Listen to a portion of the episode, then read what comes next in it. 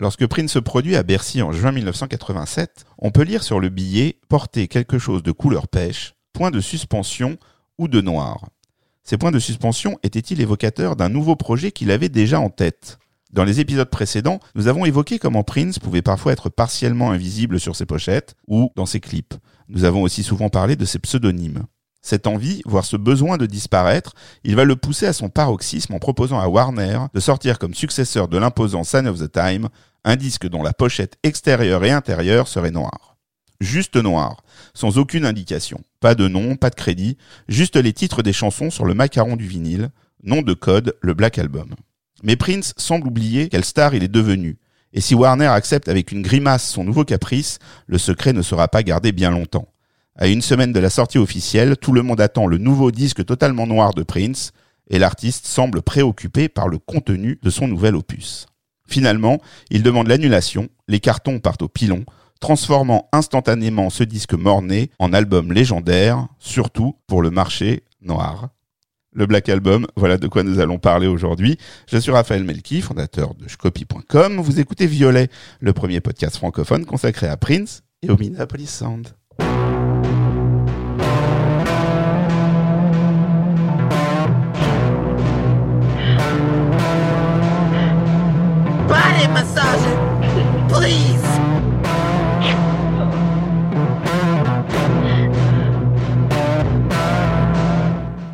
Bonjour messieurs. Bonjour. Bonjour. Donc nous nous retrouvons pour euh, parler aujourd'hui du Black Album avec Pierre Jacquet qui nous fera euh, l'historique, euh, l'histoire de ce disque qui n'est pas sorti, en tout cas pas au moment où on l'attendait. Euh, notre ami Frédéric Dumény nous parlera un peu de ce que Prince raconte, qui est probablement une des causes importantes de la non-sortie de ce disque, enfin en tout cas tu nous le diras. Et Nicolas Gabé euh, nous fera un petit regard musicologique, ou de musicologue, je ne sais pas, sur euh, ce disque. Voilà. Euh, alors, est-ce que vous l'avez eu à l'époque euh, Oui. ce- ce- cet album? Oui, je l'ai eu, je l'ai eu en cassette. ah, Voilà. cassette. Une cassette avec un souffle énorme Et une vitesse euh, et une vitesse euh, et avec des trous aussi, des, des trous par euh, des, des, des- blancs en fait, Ah ouais, parce que euh, bazar. pour pas pour pas qu'on fasse des copies de copies de copies. Et moi j'ai dû avoir une copie de copie de copie quand même. ah. Et C'est quoi l'histoire de la vitesse là? Ah, on a découvert plus tard, alors qui, qui s'y colle. En fait, vous me direz si, si je me trompe, le Black Album est un bon disque, euh, mais euh, quand on voit un peu le, le rapport qu'ont les, les fans plus récents à ce disque, il est souvent oublié. Il est, il est finalement assez peu cité. Il est cité dans l'histoire de Prince, mais assez peu cité dans sa discographie. Je crois que la manière dont on a eu euh, le Black Album contribue grandement à notre attachement à ce disque. En tout cas, pour moi, euh, c'est le cas. Euh, on est dans ces années qu'on a évoquées dans le, podcast sur le, Crystal Ball et, Dream Factory. Donc on commençait euh, au compte-goutte à avoir euh, des titres pirates. Jusque-là, on avait sous le manteau quelques chansons et d'un coup on avait un album, un vrai disque, un, un projet complet. Et une fois encore, on était confronté, il ouvrait une nouvelle porte, on était confronté à quelque chose qui était relativement radicalement différent de euh, de of the Time. Je dis relativement parce qu'on retrouvait euh, Camille dans le, le, le dernier titre du disque, on retrouvait une balade euh, When We Were in Love ou qui, qui nous rappelait euh, des choses, mais le reste, c'était euh, encore une fois des directions euh, auxquelles il nous avait pas habitués. Donc on était à la fois malmené par le contenu et en même temps complètement intrigué d'écouter cette chose totalement interdite. Le noir y contribuait euh, probablement. Et voilà, donc euh, à l'époque on l'avait avec un souffle euh, certain, à force d'être copié puisque moi-même ensuite j'ai fait beaucoup de copies et et on s'est rendu compte quand on a eu peut-être les premiers pirates. Je sais pas si c'est par les premiers pirates euh, CD vinyle ou si c'est quand l'officiel est sorti. Non ça on a dû le savoir un peu avant euh, qu'en fait en plus on n'avait pas la bonne vitesse. Mais alors c'était plus lent ou plus rapide?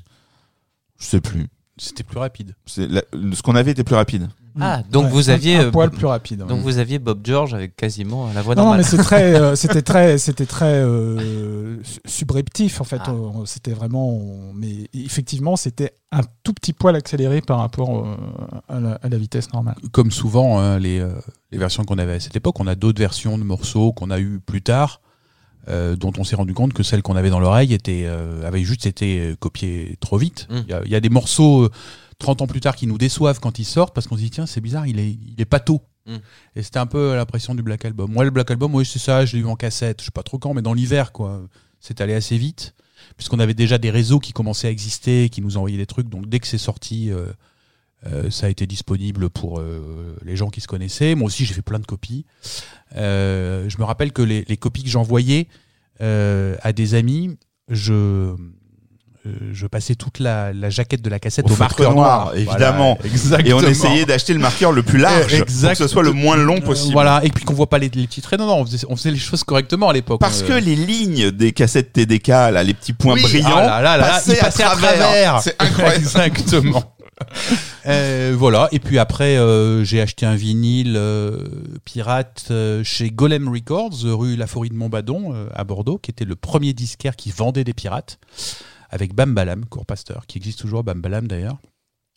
Euh, voilà, et je me souviens que comme j'avais déjà acheté deux trois trucs, c'est là-bas que j'avais acheté Chocolate Box à l'époque, qui était Mhm. un truc avec Dada Bang, j'avais acheté des trucs comme ça. Et euh, il m'avait appelé quand il l'avait reçu en me disant on a le Black Album. Mais euh, après, c'est pas un- c'est pas un album que j'ai beaucoup écouté en fait parce que comme Love Sexy est sorti tout de suite, euh, on est reparti tout de suite. Moi, je suis reparti tout de suite dans le dans le maelstrom de de l'officiel quoi. Et je pense que j'ai euh, vraiment écouté le Black Album euh, de manière plus intense au moment où est sorti Graffiti Bridge parce que là Graffiti Bridge je, je, je pouvais plus m'identifier à ce qui se passait à ce moment-là et donc je revenais sur le, le Black Album jusque là non Intéressant. Moi, ça a été quand même, euh, pour rebondir un peu ce que, ce, que dit euh, Fred, euh, moi, ça a été l'album le plus difficile pour moi d'accès, en fait. Euh, je me suis rendu compte, euh, enfin, j'étais pas du tout préparé à ce déferlement sonique, toutes ces couches d'instruments, etc. Et puis, il faut quand même le dire, c'est quand même l'album où on retrouve plus du tout le faiseur de hit qui était Prince. C'est quelque chose, c'est quand même un album totalement radical. C'est du P-Funk sous acide. Enfin, il y a des morceaux comme Tuning United for West Compton. Toute la fin, c'est quand même assez, euh, assez barré. Mhm. Et c'est quand même euh, l'album le plus barré de Prince pour, en, ce qui, en ce qui me concerne. C'est sûr que l'intro est douce et délicate. Voilà, voilà, voilà. Et, euh, et, et c'est vrai que moi, j'ai pas, j'ai pas, j'ai pas, j'ai pas euh, eu l'album en, en version pirate CD ou vinyle. J'ai toujours euh, écouté la cassette et, et, euh, j'ai vraiment réécouté le Black Album lors de sa sortie officielle en, en 94.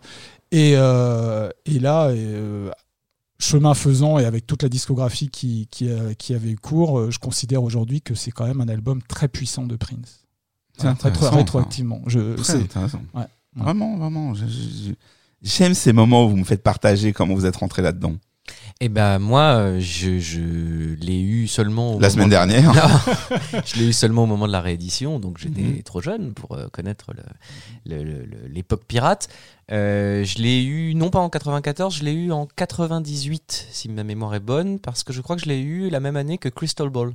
Et c'est c'est assez drôle parce que euh, ça faisait quelques années que je suivais la carrière en direct, donc avec tous les albums rétrospectifs qui venaient les uns après les autres, et c'est donc deux albums un peu rétrospectifs que j'ai eu en même temps et qui m'ont permis de replonger dans les archives princières. Et euh, j'avoue que entre les deux, effectivement, j'ai écouté beaucoup plus Crystal Ball que le Black Album. Je crois que euh, le Black Album, comme tu le dis, Pierre, a un aspect radical qui est difficile d'accès, mais c'est surtout qu'il y a des sons qui ont vieilli et qui sonnent datés, qui étaient très novateurs à l'époque sûrement, mais maintenant, euh, bon, ça n'a pas très bien passé l'épreuve du temps, et c'est et c'est étonnant parce que il y a quand même plein de sons datés dans l'œuvre de Prince, mais euh, on en reparlera tout à l'heure, par exemple, Mhm. les, les petites euh, orchestra hits Mhm. euh, qu'on avait dans Hit sur Sign of the Times ou sur Tunics for West Compton, c'est des sons qui, qui vraiment ramènent à 35 ans en arrière et, et c'est difficile, je trouve, à écouter maintenant. Mais euh, on est bien d'accord que là, quand je me suis replongé dedans pour ce podcast, euh, il y a des tueries et puis il y a même un esprit qui est assez inédit dans toute la carrière et donc ça mérite tout à fait notre intérêt de ce matin. Ah ouais. Alors donc il y a que moi qui suis tombé dedans et qui est qui était dingue de ce disque en fait quand quand je lui ai entre les mains. Mais moi j'aimais quand il était sale déjà très tôt. En fait c'est c'est cette partie là qui m'a parlé euh, tout de suite. Mm. Donc quand, ce- quand ce truc là est arrivé c'était juste euh, c'était fou quoi. Qu'il y ait autant de autant de, de, de dingueries euh, par titre. Euh, c'est une hystérie totale. Et donc, euh, j'étais jeune. Je disais, j'étais très jeune, et voilà, ça contribuait complètement euh, à la légende. Je, je, je, alors, alors, moi, alors que moi, j'étais un jeune sage. Exactement, très sage. Ah, oui. Mais cette, euh, cette introduction va évoluer avec le temps parce que je pense qu'on va bientôt atteindre des années où on se souviendra peut-être moins du moment où on a eu euh, les disques. On verra ça. L'avenir va nous le dire.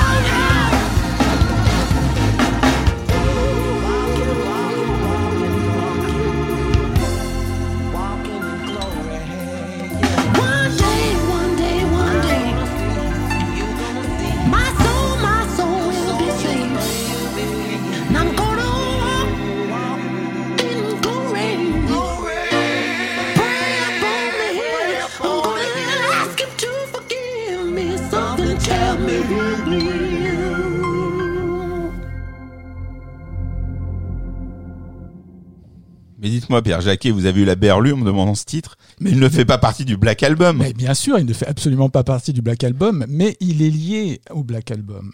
Je vais vous expliquer pourquoi. Alors déjà, ce titre, c'est Walking in Glory, qu'on peut retrouver sur l'édition Super Deluxe de Sign of the Times. On peut euh, dire que c'est un des sommets des, des- inédits qui est présent sur cette, euh, sur cette collection. C'est un morceau que Prince a enregistré euh, en 1986, le 8 décembre 1986, puisque la veille, il enregistre un autre titre qui s'appelle Bob George, qui lui figurera sur le Black Album. Euh, on parlait euh, depuis euh, de plusieurs numéros de cette binomité qui habitait Prince, ce tiraillement entre le bien, le mal. Ce qui, n'est, ce qui est bien et ce qui n'est pas bien. Et euh, en fait, il, euh, il enregistre Walking in Glory le lendemain de Bob George, puisqu'il considère rétrospectivement euh, très vite que c'est un morceau très noir, Bob George, pour le moins. Je pense que Frédéric nous, nous expliquera ça tout à l'heure. Et donc, il, compose ce morceau, Walking in Glory, comme une sorte de rédemption immédiate à avoir composé Bob George. Et pourquoi j'ai choisi ce morceau? C'est parce que si vous avez bien tendu l'oreille, à la fin du titre, il y a euh, une partie euh, musicale qui en fait va servir à un autre titre qui est présent sur le Black Album et qui est Tunics United for West Compton. Et euh, United for West Compton, il l'enregistre le 9, donc le 7 décembre Bob George, le 8 décembre Walking in Glory et le 9 décembre il compose Tunics United for West Compton. Et euh, le dernier morceau qu'il composera le lendemain, c'est Le Grind, qui sera aussi sur le Black Album. Et donc ça, ce sont euh, trois morceaux qui ont été composés euh, lors des sessions d'enregistrement de Prince en 1986, dont on avait parlé lors de l'enregistrement du podcast sur Crystal Ball Dream Factory. Ça fait partie de toutes ces sessions qu'il a faites au Sunset Sound. Et ces trois titres ont une histoire un peu particulière parce que avant d'avoir été pensés pour être rassemblés sur le Black Album, ce sont trois titres qu'il avait composés pour l'anniversaire de Shellaï qui avait lieu le 11 décembre et qui va jouer lors de la de, de, de, de l'anniversaire de Shellaï. Il va il va jouer ses, il va faire jouer ses titres. Voilà, donc ce sont trois titres euh, emblématiques Bob George, Tuning the Night Out for West Compton et Le Grind qui euh, sont euh, les trois premiers titres enregistrés pour le Black Album. Et si je me trompe pas, le, le titre même, Tony's United for West Compton, c'est une idée de Shilai, puisque c'est elle qui joue de- des percus sur le morceau. Et elle avait eu une autre idée de titre, qui était Three Needs, Three Niggas Watching a Watching Kung Fu Movie. Voilà. Ouais, qui fait qui fait partie de, des, des inédits du Vault à ne pas être encore sorti. Et, et il faut Alors, alors, on, parle de ce titre comme s'il était euh, connu. Est-ce qu'on en écoute un petit bout quand même? Parce que S'il te plaît. Oui. pour, se rendre compte de, de la oui on peut se- de, de l'évolution, Ouais. c'est-à-dire que là on vient d'entendre quand même quelque chose qui est une sorte de gospel, absolument. qui est quand même impressionnant puisque c'est Prince tout seul chez lui, hein. Ouais. enfin, enfin dans un Oui, studio, mais ouais. voilà, il fait. Il fait tout. On fait- imagine, euh, Non, mais c'est ça renvoie à des images de, de, de chorales, de gens Ouais. comme ça en joué, et il est tout seul. Voilà, c'est ça. C'est-à-dire qu'il y a au moins cinq pistes voix et c'est lui qui fait toutes les voix. Enfin, c'est c'est une chorale. Il fait une chorale gospel à lui tout seul. Parce qu'en fait, on redécouvre. Ce qui est intéressant pour les gens qui connaissent pas sur le bout des doigts euh, ces disques, c'est qu'en fait, donc le titre qu'on vient de diffuser Ouais. exploite quelque chose qu'on va écouter là euh, dans quelques instants, Ouais. qui a été créé ensuite. Oui. Sauf que nous, on a fait le la démarche inverse, c'est-à-dire Oui. qu'on a écouté d'abord le titre bordélique que je vais vous diffuser pendant quelques instants, et on a découvert qu'en fait, il avait pu en faire quelque chose de beaucoup plus mélodieux, construit euh, et joyeux et lumineux en fait. Tout à fait. Et on a découvert ça 35 ans plus tard, alors que c'est du jour au lendemain. Donc notre compréhension du truc est, est- est totalement faussée. Voilà, c'est ça. C'est-à-dire que c'est en 2020 qu'on remet en- à l'endroit les pièces du puzzle. Alors que nous, quand on sortait de Sign of the Time euh, et qu'on re- qu'on a reçu le Black Album en cassette, on s'est pris ça dans la tête. Serve it up, Frankie. Oh, girl, where'd you get those shoes? Marie, what, what can I serve you? Squirrel meat. Cap, what's happening, babe? get out of my Honey, it's not that type of party. What you mean? Honey, you see these pumps? I wanna, I wanna, I want you to meet some friends of mine. No, no, you'll like them. They're, they're musicians. Two Nigs United for West Compton.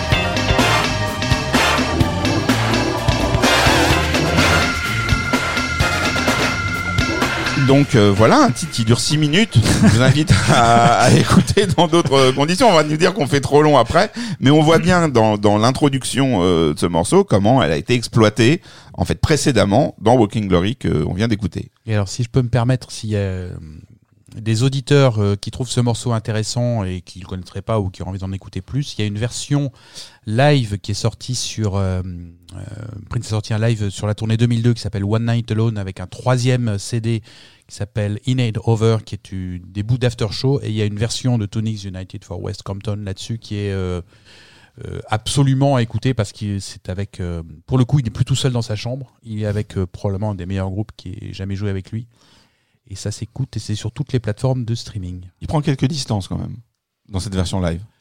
le morceau est fait pour ça Ouais, puis euh, bon, il y a eu la- le changement spirituel en cours de route. hein, dire. Donc il enregistre des titres il enregistre des titres. et donc Alors, il veut faire un disque. Alors comment ce disque, ce Black arrive Alors, euh, c'est- ça quand même le sujet du ouais. jour. Là, je- On est déjà à 22 minutes, on va encore se faire taper sur les doigts. Donc, ce Black Album. Alors, je, je vais, je vais faire, euh, je vais essayer de faire rapide. et Ah non, non, non, c'est pas le but. Non, non, c'est poursuivons dans le récit. Alors, Ouais. J'ai dit. La concision n'existe pas ici. D'accord. Donc euh, euh, là, je, je vous ai évoqué euh, les, les trois titres en question euh, et je vous ai dit que c'était les, les premiers titres enregistrés pour le Black Album. C'est pas tout à fait vrai puisque en fait en septembre 86, donc euh, trois mois avant euh, les enregistrements de ces trois titres, il enregistre Super Funky Califragisexy qui va aussi se retrouver euh, sur le Black Album. Et alors Super Funky Califragisexy, c'est un clin d'œil bien évidemment. euh, alors je vais essayer de, de, de dire le bon titre. Parce Ça que va c'est pas être plus- simple. C'est plus, com- plus compliqué que Super Funky Califragisexy. C'est bien sûr un clin d'œil au Super Califragilisticexpialidocious de Bien. Mary Poppins, chanté par Julie Andrews et Dick Van Dyke en 1964 pour le film de Walt Disney. Euh, donc, euh, encore une fois, euh, Prince nous fait partager ses goûts, on va dire, et sa connaissance large de, de la culture populaire. Donc là, on a déjà quatre titres du Black Album en boîte. Il en manquera quatre, donc encore. Il y aura Cindy C. Alors Cindy C aussi, pourquoi Cindy C? Eh bien Cindy C, Quoi, c'est- Cindy C? Eh oui, pourquoi Cindy C? Eh bien, Cindy C, c'est en fait une ode, on peut le dire, à un des plus grands, enfin des plus renommés des mannequins euh, de l'époque, Cindy Crawford. Euh, et euh, Cindy C, il l'enregistre en mars 1987. Euh, le même mois, il va enregistrer Dead on It. Euh, alors Dead on It, euh, c'est, on va dire, sa réponse au mouvement rap qui prend de l'ampleur. Et alors c'est intéressant, mais ça, je pense peut-être que, que, que Frédéric en parlera aussi. Au départ, il, il, il rit un peu, il se rit un peu de, de ce mouvement, et puis on verra après dans l'histoire de Prince que le rap, il va l'intégrer totalement à, à sa propre musique. Euh, et enfin, euh, il y aura euh, Un rescapé de Camille. Un rescapé de Camille. un rescapé de Camille, Rock Hard in a Funky Place, qui est donc euh, un morceau qui était prévu à la fois sur Camille et sur le Crystal Ball. On l'avait évoqué euh, lors de- des deux derniers podcasts. Et donc là, il se retrouve en, en- en clôture du Black Album. Et le dernier titre qu'il enregistre, euh, chronologiquement parlant, c'est When to Are in Love, qu'il enregistre en octobre 87, donc bien après euh, ces sessions euh, d'enregistrement. Et là, When to Are in Love ne euh, on le connaîtra nous officiellement euh, en 88 puisqu'il va le récupérer pour euh, Love Sexy entre le morceau Love Sexy et I Wish You Heaven. Euh, ce que je voulais dire aussi donc euh, c'est que voilà l'album le, Black Album est ainsi euh, constitué Euh, et euh, il va le présenter effectivement à Warner. Euh, alors il a de la suite dans les idées, hein, Prince, parce que euh, en fait, euh, il a voulu proposer euh, Camille, ça s'est pas fait. Il a voulu proposer le Crystal Ball, un triple album, ça s'est pas fait. Euh, et puis il se dit qu'est-ce que je pourrais faire encore pour embêter Warner? Et là, il va choisir un truc assez fou, c'est-à-dire qu'il va proposer à Warner de le sortir. Il dit mais alors surtout moi ce que je veux c'est une pochette uniformément noire. Je ne veux pas que mon nom apparaisse. Euh, je veux juste un numéro de série euh, et puis les titres en fait ils ne seront même pas sur la pochette si vous voulez connaître les titres va falloir ouvrir le vinyle et ils seront ils seront imprimés à même le label central du vinyle et alors on, Raphaël, tu l'as dit euh, lors de l'introduction de ce podcast, il y a euh, sur les billets de, de Sign of the Times, il dit euh, porter quelque chose de pêche ou de black, et ces deux couleurs, il va les reprendre pour l'impression du label central avec les titres. C'est-à-dire que la couleur pitch and black reste, c'est la continuité. Et alors, Et- attends, une petite question, Pierre, parce Oui. que moi ça m'intéresse. L'étiquette centrale du vinyle, donc il n'y a que les titres des morceaux. Il n'y a que les titres des morceaux. Il n'y a pas. Prince, il n'y a même Il n'y a pas. Il y a aucun Prince, crédit. Il n'y a aucun Ah, crédit. c'est génial. voilà. Et c'est pas Paisley Park Records. Quel c'est- enfoiré. C'est pas Paisley Park Records, effectivement, voilà. Donc euh, Warner, eh ben, euh, ils se disent bon bah on l'a peut-être, euh, on l'a peut-être euh, un peu trop euh, restreint avec euh, l'envie de sortir le Crystal Ball. On va lui faire plaisir. C'est un peu considéré, il faut le dire, comme un disque de Noël en fait, un, un cadeau Je, Noël. je- je t'interromps parce que je, regardais récemment le film Sign of the Time Ouais. et les, les, les petits euh, indices, je sais pas si c'était des indices, hein, je, suis pas dans sa tête, mais on en a aussi dans le générique de fin euh, du film avec les paroles de Super Funky Califragi Sexy, il me semble. Euh, oui, c'est ça, Brother Brooks. Ouais, exactement. euh, ouais, oui, tout à fait, c'est ça. Donc quand même, tu vois, ça, c'était Mais là, en fait, quoi. Ouais, mais en fait, moi, ce que quand, quand- quand- depuis qu'on fait le, le début de, de ces podcasts, et je pense que Love Sexy sera euh, le, le point d'orgue. le point d'orgue et l'apogée de ça, c'est-à-dire que on se rend compte qu'il y a une continuité, euh, même s'il n'y a pas une continuité euh, musicale dans les albums, il y a quand même une, une espèce de continuité qui suit la psyché de Prince et, euh, et- qui, et qui renforce ce- ce- cette idée qu'on a qu'il est en train de constituer une œuvre. Et ce sera, je pense, pour moi, beaucoup moins marquant après Love Sexy, mais ça, je- je- j'en parlerai pour le, pour le podcast consacré à, à Love Sexy. Mais on, on est quand même dans cette idée-là qu'il a, qu'il a une, une espèce de, on a l'impression qu'il a une espèce de vista, qui sait où il va. Et on l'a dit euh, souvent euh, lors de ces podcasts, on dit euh, oui, Prince, en fait, il était quand même. inconsistant dans, plein de choses et rétrospectivement on se rend compte que non il y avait vraiment une consistance pour, construire toute cette œuvre Alors, moi, je pense qu'il y a une consistance pour construire tout ça, plus ou moins consciente de plus en plus avec le temps. Mais il y a aussi euh, le fait que tout ça se passe en même temps. C'est-à-dire que quand on dit, par exemple, il annonce dans le générique de fin, euh, en fait, il a déjà enregistré l'album, il l'a déjà livré au moment où il fait ça. Donc, je pense que tout ça est tellement ramassé sur une période de temps très courte que tout se passe à peu près. Il y a plein de choses qui se passent à peu près en même temps. Euh, comme tu le disais, il a déjà enregistré une partie du Black Album quand il commence la tournée euh, of the Times, donc le Something Pitch and Black, c'est déjà dans son présent. Et euh, sur la tournée Purple Rain, quand on sait que euh, il, enregistrait Around the World in a Day, ça le démangeait le jour, il arrêtait. Donc je pense qu'il y a aussi ça qui est très important, l'extrême simultanéité de, de tout ce qu'il a fait sur cette période-là, qui en effet disparaît après. Ouais. Euh, dans les années, à partir des années 90, on, on y reviendra plus tard, mais on est plus dans le, dans le cadre, de, on va dire, un artiste normal qui fait un album après l'autre, euh, qui fait toujours des morceaux au milieu, mais il y a moins cette profusion de. La question qui se pose beaucoup euh, dans ces années-là, c'est quel morceau je mets sur quel album? Pas, allez, maintenant je me mets en studio pour enregistrer l'album d'après. Donc je pense que ça joue beaucoup, ça. Ce sera Ouais. dans notre saison 2. Voilà. Euh, donc voilà, on en est là. Donc Warner lui dit OK, on va, on va sortir cet album. Le, la, date, euh, la date de sortie est prévue pour le 8 décembre 1987. Donc c'est effectivement considéré comme un petit cadeau de Noël. C'est plutôt l'album du Grinch que, que Oui, l'album de- oui, c'est l'album de. c'est ça. Et, euh, et alors, une semaine pile poil avant la sortie officielle. Alors, il faut savoir que quand le, disque est annoncé pour une sortie, euh, les fournisseurs, enfin bah, les distributeurs, pardon, c'est-à-dire les, magasins de disques, etc., ont des bons de précommande. Et euh, alors comment on, comment comment on dit aux gens, euh, bah, on va vous proposer le nouvel album de Prince, qui n'est pas le nouvel album de Prince? Eh bah, Déjà, on le dit en loose day, et surtout sur, sur les bons de précommande, c'était pas Prince, c'était Somebody. Voilà, Somebody, voilà, avec une pochette noire, et voilà. Euh, donc tout le monde est prêt, les fans commencent à frétiller, etc. Et une semaine avant, euh, début décembre, vraiment le, je crois le 1er décembre, euh, Warner reçoit un appel de Prince et leur dit je change d'avis, je ne veux pas sortir cet album et je veux que tous les exemplaires soient détruits. Donc Comme ça. Est-ce qu'on sait pourquoi? Alors on le sait pas à l'époque. Ah. Mais euh, on le saura un petit peu plus tard. Et euh, l'histoire de cette destruction du Black Album, elle est intimement liée au fait que Prince veut sortir Love Sexy et que Love Sexy est une réponse spirituelle positive euh, à l'envie de sortir le Black Album. Bah, Alors je voulais pas t'interrompre. Donc il appelle Warner, il dit on, on, on sort pas, et Warner dit bah on sort pas. Et Warner dit on sort Ils pas. obtempèrent. Ils obtempèrent et donc ils vont détruire, ils obtempèrent et ils vont euh, détruire tous les tous les exemplaires déjà pressés puisque effectivement. euh, Oui, il y a une semaine, vaut mieux avoir des Euh, disques à ils fournir. Voilà, tout à fait.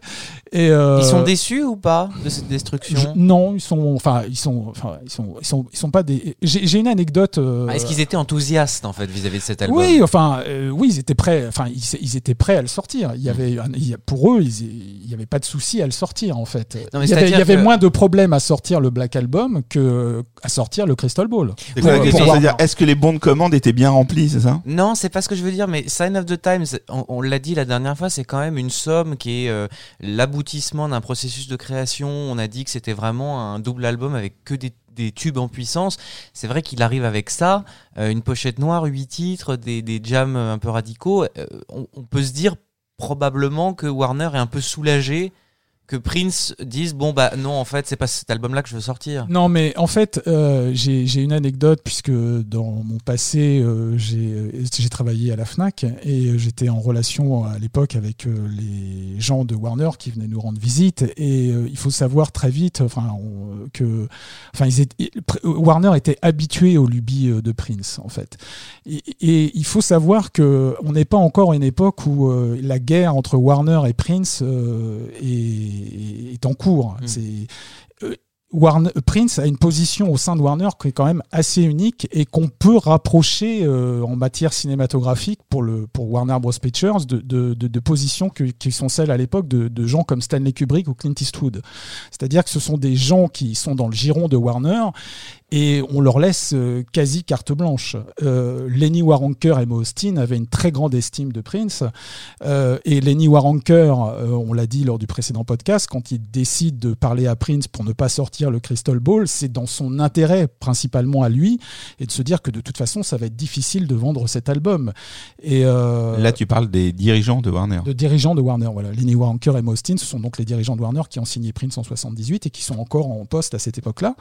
Et euh, il y a un respect mutuel vraiment entre Prince et Waronker et Mo Austin à ce moment-là. Et, euh, voilà. Donc euh, ne pas ne pas avoir voulu sortir le Crystal Ball, c'était euh, pas pour embêter Prince, c'était pour une pour un bien commun en fait.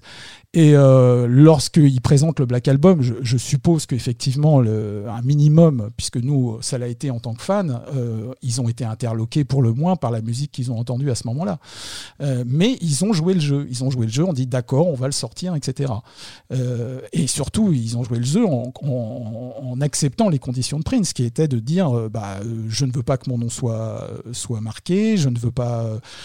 Euh, que qu'on sache que c'est moi, je ne ferai pas de promotion, il y aura pas de clip, euh, enfin voilà, c'est et, et donc ils ont ils ont dit ok. Très bien. Alors donc, c'est détruit. Ah donc c'est détruit.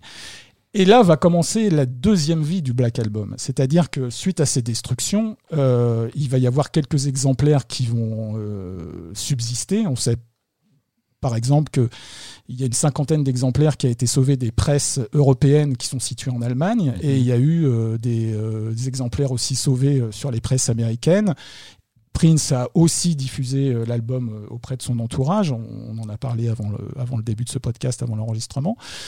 Euh, et de ce fait, cet album va se retrouver piraté. Et c'est là où c'est assez exceptionnel, c'est que il- le Black Album va être considéré comme l'album le plus piraté au monde de toute l'histoire. On estime à 5 millions euh, de copies écoulées pirates euh, à travers le monde de cet album. C'est-à-dire que euh, on parlait des chiffres de vente lors des derniers euh, podcasts euh, et on expliquait que les ventes de Prince étaient déclinantes, même si elles étaient euh, très, très importantes encore. hein. On est passé de 3 millions à Around the World, à 2 millions à Parade, à 1 million à Sign of the Times. Donc effectivement, ça baisse. Et tout d'un coup, le fait que cet album ne soit pas trouvable, qu'il y ait une espèce de légende qui est en train de- de- d'émerger très vite et, et qu'il se retrouve piraté et qu'on estime à 5 millions de copies, ça prouve que c'est un que cet album est un hit. Et rétrospectivement, ça peut aussi expliquer pourquoi, lorsqu'il sortira officiellement en 1994, les chiffres ne seront pas aussi exceptionnels. Tout à fait. Parce que tout le monde l'avait déjà, en fait. Alors après, petit, petite parenthèse recontextualisation. Euh, donc bien évidemment, on est à une époque où il n'y a pas Internet, faut-il le rappeler. Le CD commence à peine hein, euh, sa, sa, sa progression euh, dans les dans les foyers et chez les disquaires. Mais il y a quelque chose, c'est que posséder le Black Album à cette époque-là, c'est snob. Tout à fait. Ça veut dire qu'il y a énormément de gens dans les conversations, c'est t'aimes bien Prince? Ouais, j'aime bien Prince. Euh, tu sais quoi? J'ai le Black Album. C'est pas encore je suis allé au Palace en 81, tu vois, la phrase qui te place comme étant pour, pour te positionner par rapport à Prince dans les dîners mondains où je n'étais pas invité parce que j'étais très jeune, mais quand même les gens te disaient non mais moi j'ai le Black Album qui est devenu plus tard, euh, qui s'est transformé plus tard quand effectivement tout le monde entendait moi aussi par tu sais j'ai le vrai Black Album. Donc il y a toujours eu un cran au-dessus. Non non j'en ai un vrai. Oui oui je sais tout le monde en a un vrai. Alors que bon il y a des exemplaires qui partent encore à 40 000 dollars euh, aujourd'hui, mais bon tout le monde en a un vrai. Mais donc c'était snob d'où sa propagation peut-être. Ouais. Et alors, chose intéressante, c'est que à l'époque, faut savoir que Prince est un peu considéré comme le pape euh, au niveau des musiciens, auprès des musiciens. Bien sûr. Et j'ai, euh, j'ai- je me rappelle toujours de cette interview que Robert Plant avait donnée à l'époque euh, à Rock and Folk. Et le journaliste raconte qu'à la fin de l'interview où Robert Plant fait la promo euh, pour, pour son album, il interpelle le journaliste de Rock and Folk et il lui dit euh, Excusez-moi, est-ce que par hasard vous auriez pas une copie du Black Album? Voilà, voilà où on en est en fait. hein. C'est-à-dire que euh, c'est le, buzz est, vraiment très très important et, ça fait beaucoup sur, euh, sur la légende de cet album. Alors je vais faire quelque chose qui va vous vous horrifier. J'ai rappelé que Robert Plant est quand même le chanteur de Led Zeppelin. c'est vrai. je suis désolé, mais on vit à une époque où il faut préciser certaines choses qui nous paraissent évidentes. C'est- Je- c'est qui, Tu as, tu as parfaitement Voilà, raison. je tu sais bien. Mais bon voilà, euh, je, je voilà, c'est mon rôle. Je et puis puisqu'on est dans les anecdotes, euh, j'en ai une autre, c'est que euh, non seulement euh, les gens cherchaient une copie du Black Album, mais en plus il était proscrit d'en parler euh, dans l'entourage de Prince. Et quelques années après, j'ai eu la chance de croiser Mark Platy, qui travaillait avec Bowie euh, de nombreuses années, mais qui était ingénieur à Paisley Park euh, pendant quelques temps et qui a, je crois, travaillé sur Graffiti Bridge, je faudrait vérifier, en tout cas c'est dans ces années-là. Et donc il était à Paris parce qu'il travaillait sur le, le, le premier album de Peter Kitsch. Et donc moi j'étais connaissant Peter Kitsch, j'étais en studio avec eux et donc je rencontre Marc Platy et il me dit euh, il paraît que t'as le Black Album, tu crois que tu pourrais avoir une copie parce que j'ai pas le droit d'en parler là-bas. Et là tu dis ok donc il y avait quand même vraiment vraiment tu vois un- une interdiction totale. C'est la destruction, elle était au-delà du produit physique. Euh, elle était complète. C'est même surprenant qu'il ait pas détruit les bandes, quoi, parce qu'il était dans une espèce de radicalité euh, absolue. Alors, euh, je rebondis sur ce que tu Mais j'ai jamais fait ça. Tu sais que ça va finir par être ton pseudo euh, oui, je, dans monsieur, les. monsieur Rebond, monsieur Rebond, je sais. Euh, c'est très intéressant ce que tu dis, en fait, pour deux choses. Je vous remercie. La première chose, tu parlais de, de, de, de ne pas de, ce non-dit permanent autour de l'entourage de Prince, de, de ne pas parler du, du Black Album. Il faut savoir que lorsque l'album sortira officiellement en 1994, puisque l'histoire du Black Album c'est ça aussi, c'est-à-dire que en qua- en 94 Prince est dans une toute autre euh, position avec Warner, c'est-à-dire qu'il veut sortir de plus en plus de musique, c'est à l'époque où il a changé de nom, etc. Et euh, Warner lui propose un deal en fait. Il lui propose de de sortir officiellement l'album en 1994.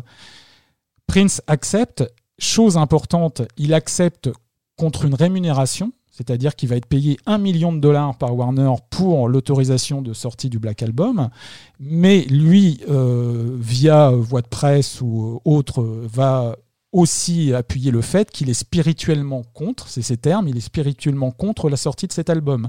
Et donc, il donne encore une fois euh, des indications précises. Il faudra que cet album soit euh, limité dans le temps, la diffusion de cet album soit limitée dans le temps, et euh, il ne sera disponible officiellement qu'entre novembre 94 et janvier 95. Après, il ne sera plus de nouveau pressé. Et je, je, je continue sur ce que tu disais. Tu te- tu t'in- tu t'interrogeais sur le fait qu'il n'ait pas demandé la destruction du master. En 94, d'après euh, tout ce qui a été dit, euh, et moi j'ai eu la confirmation à l'époque parce que j'avais les représentants de Warner qui venaient à la FNAC, et euh, ils, ils m'ont bien confirmé que Prince avait demandé la destruction du master. C'est pour ça que, et là je, je, je, je, Rebondis reviens- sur toi-même. Je reviens sur euh, l'interview de, de Michael O qu'on avait fait euh, pour, euh, pour les des précédents podcasts où on lui avait posé la question est-ce qu'il comptait ressortir le Black Album? Il nous avait répondu par la positive, même s'il n'était pas très précis dans, quant à savoir précisément quand.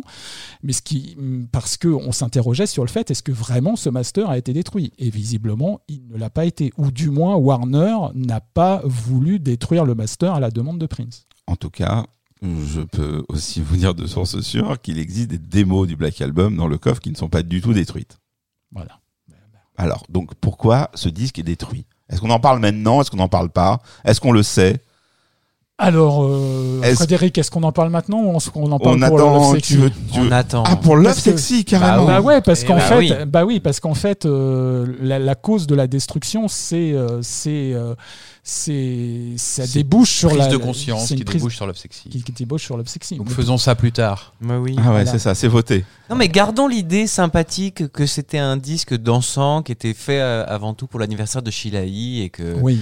Que voilà, que c'était un disque privé, que c'est peut-être pour ça qu'il l'a détruit. Alors, On va pas encore arriver à la révélation. Voilà. Alors ça a été, c'est un disque qui a été fait en premier lieu pour l'anniversaire de Sheila mais c'est aussi un disque qui a été fait en réponse aux critiques de plus en plus euh, émergentes euh, à l'époque, qui était que bah, euh, Prince, il était en train de perdre son funk. En fait, il s'était perdu dans des univers à, base de flutio et de sitar, qu'il était considéré comme quelqu'un qui avait blanchi sa musique, et donc il a pris ça comme peut-être d'après son entourage, parce que lui ne l'a jamais signifié de son propre chef, il l'a pris comme euh, une espèce d'affront. Il a dit je suis capable de, de, faire des, de faire, de retourner à une musique euh, orientée euh, très très black, très très street, ambiance euh, voilà, ambiance euh, hardcore, euh, radicale, etc.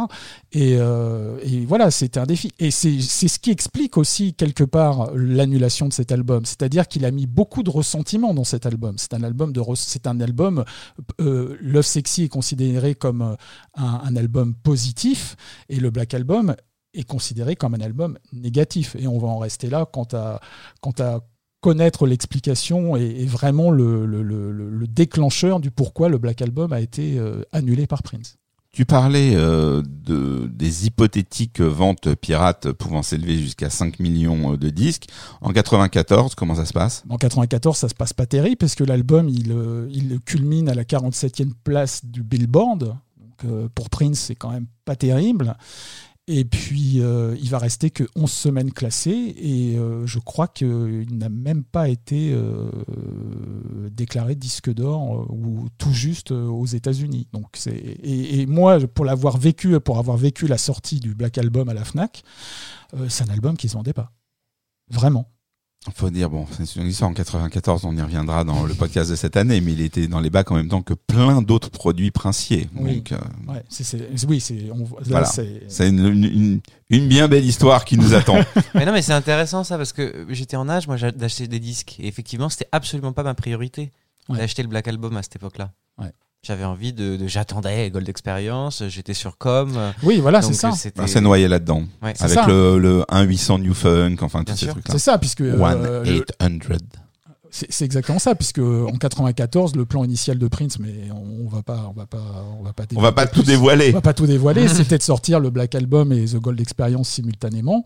Donc nous, effectivement, en tant que fans, on avait eu euh, comme à l'été, et donc on attendait la sortie de The Gold Experience, et Warner nous sort la carte euh, Black Album. Bon, merci. Et je Oui. voudrais juste finir. Mais fini, fini, a- puisque on aura passé quand même cette introduction à dire on va vous dire plein de trucs prochainement. Donc euh, oui, effectivement, finissons. Je voudrais juste finir. en- Cette, émission est un cliffhanger. Ah, cette émission n'est que euh, n'est que prochainement sur votre écran. Ça.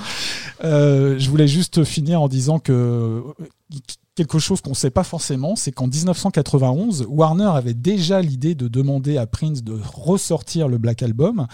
L'idée, c'était de dire euh, on va sortir un Greatest Hits, puisque ça, c'est quelque chose que Warner a continuellement demandé à Prince et que Prince a toujours rejeté jusqu'en 93. Et euh, parallèlement à ce Greatest East, on va sortir le Black Album. Et en 91, euh, Prince a dit non et il leur a offert à la place Diamonds and Pearls.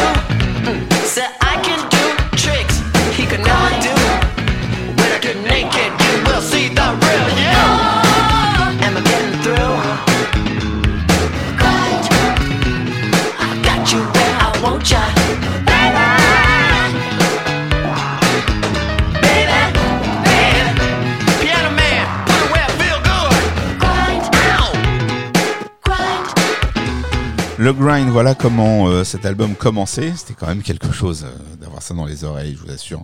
Quand vous lanciez la cassette, la fameuse cassette au feutre noir. Euh, pour parler de ce disque, euh, un premier intervenant, puisque je suis content d'avoir en ligne Shakib. Shakib, bonjour. Bonjour. La police vient te chercher ou? Non, je suis sur le balcon. Bah Je voilà.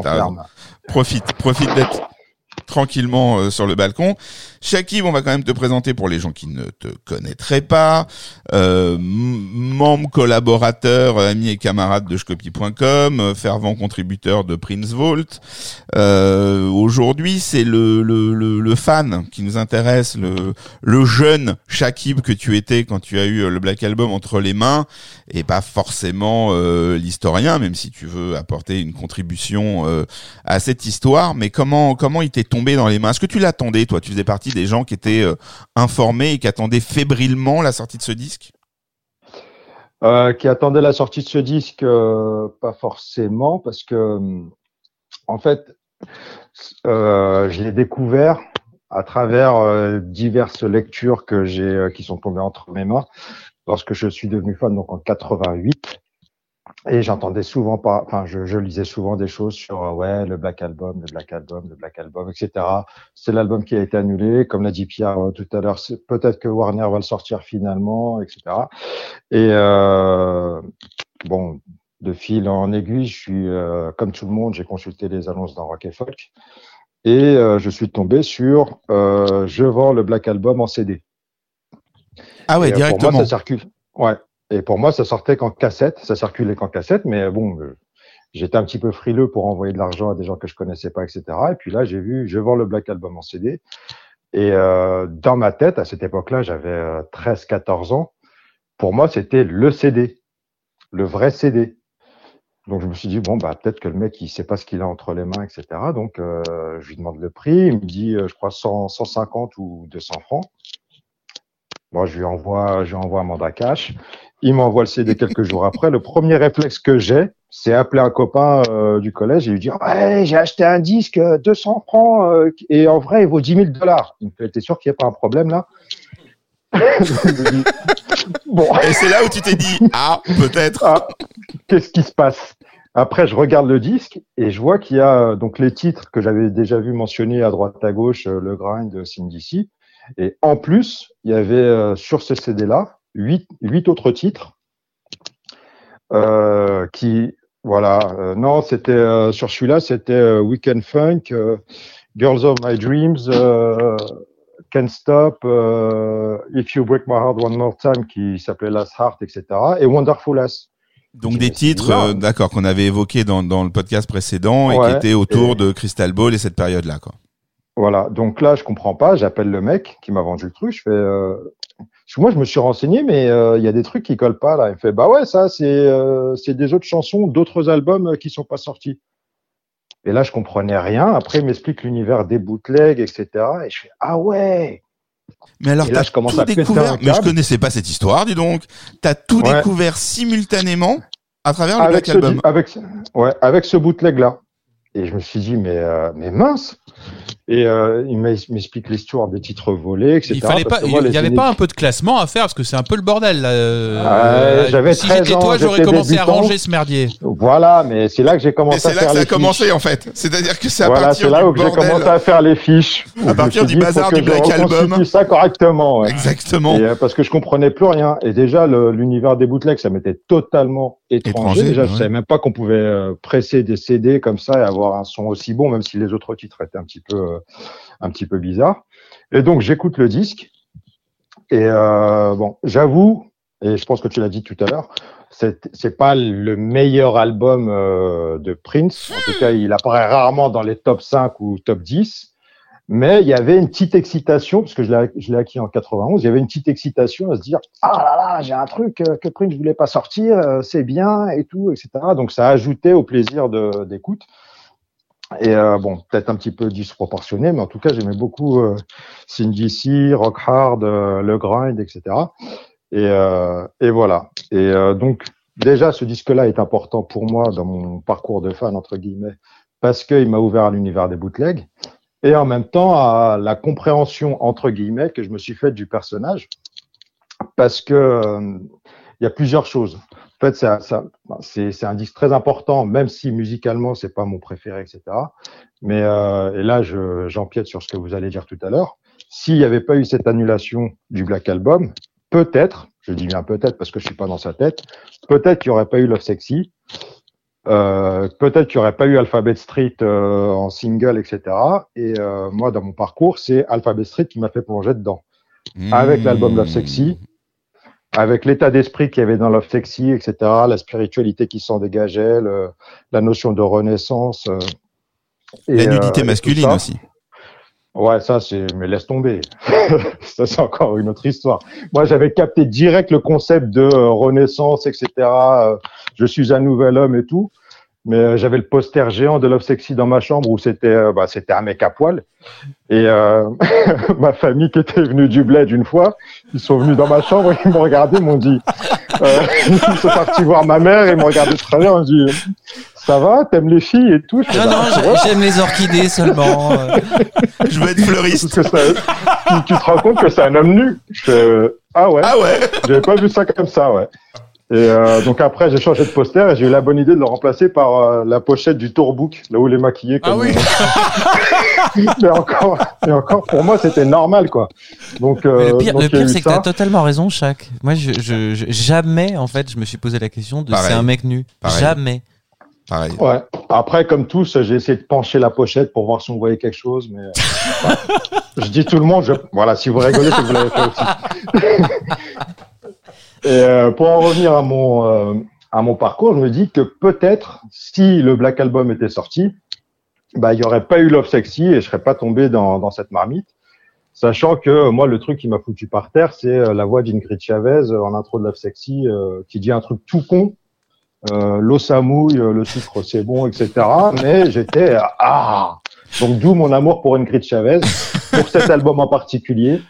Euh, et si justement il n'y avait pas eu le Black Album, bah peut-être que, euh, enfin, s'il y avait eu le Black Album, peut-être que euh, on serait pas en train de discuter euh, Ton, tous les quatre ensemble. ton, ton témoignage euh, atteste de- du casse-tête que ça a été de- dans la décision de faire deux podcasts ou un podcast pour parler du Black Album et de Love Sexy.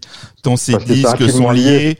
Grave. néanmoins, comme euh, nous essayons de travailler euh, sur euh, la durée de nos, de nos podcasts, enfin, on essaie, non, on en fait, c'est Bah, pas vrai. On essaie- faire un seul de 4 heures. hein. oui, bah alors, Ça aurait fait plus. ça aurait fait plus. c'est ça. En même temps, après, il y a, tu sais, quand, quand j'ai commencé à creuser et tout, j'ai toujours posé la question de est-ce qu'il voulait vraiment que cet album ne, ne soit pas connu des fans? Qu'est-ce que t'en Parce penses, toi? Qu'est-ce que t'en penses? Moi, je pense que, enfin, c'est genre la, la fille qui te montre un sein et qui dit voilà ça, tu regardes ça et puis c'est tout. Exactement. Mais euh, c'est un petit peu vicieux parce que quand tu vois dans, dans le clip Alphabet Street, parce qu'évidemment j'aimais bien regarder ce clip au ralenti, il y a le petit message. Oui, oui, ne, ne, ne dévoilons vois, pas euh, tout. Tu vois le Love Sexy Tour, il y a du teasing parce qu'il fait quand même Oui. deux morceaux. Oui. Tu as Donc, raison. Tu te dis, euh, il y a When You Are in Love qui se retrouve sur Love Sexy, donc Oui. tu te dis, C'est rien Bah, qu'une le salle mec- guicheuse.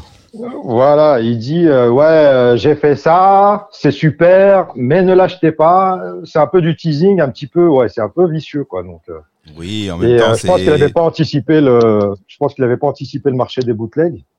Bah, à cette époque-là, c'était difficile de l'anticiper à ce point. Il existait, mais pas, pas dans ces proportions. Donc, euh, donc voilà, donc ça a ajouté un petit peu à la mystique et au côté marrant que je trouve euh, de Prince et qui fait que, voilà, ça, ça ajoute à son charme. Bon. Et, bah, euh, même- Voilà un voilà, témoignage intéressant. Oui, non, mais vas-y, je te coupe pas. Tu voulais dire et même Non, non, mais même après, ça, enfin, ça montre euh, le- la, la productivité du gars qui annule un disque, en sort un autre euh, six mois après, euh, tranquillement, qui a rien à voir, et, qui part dans d'autres orientations.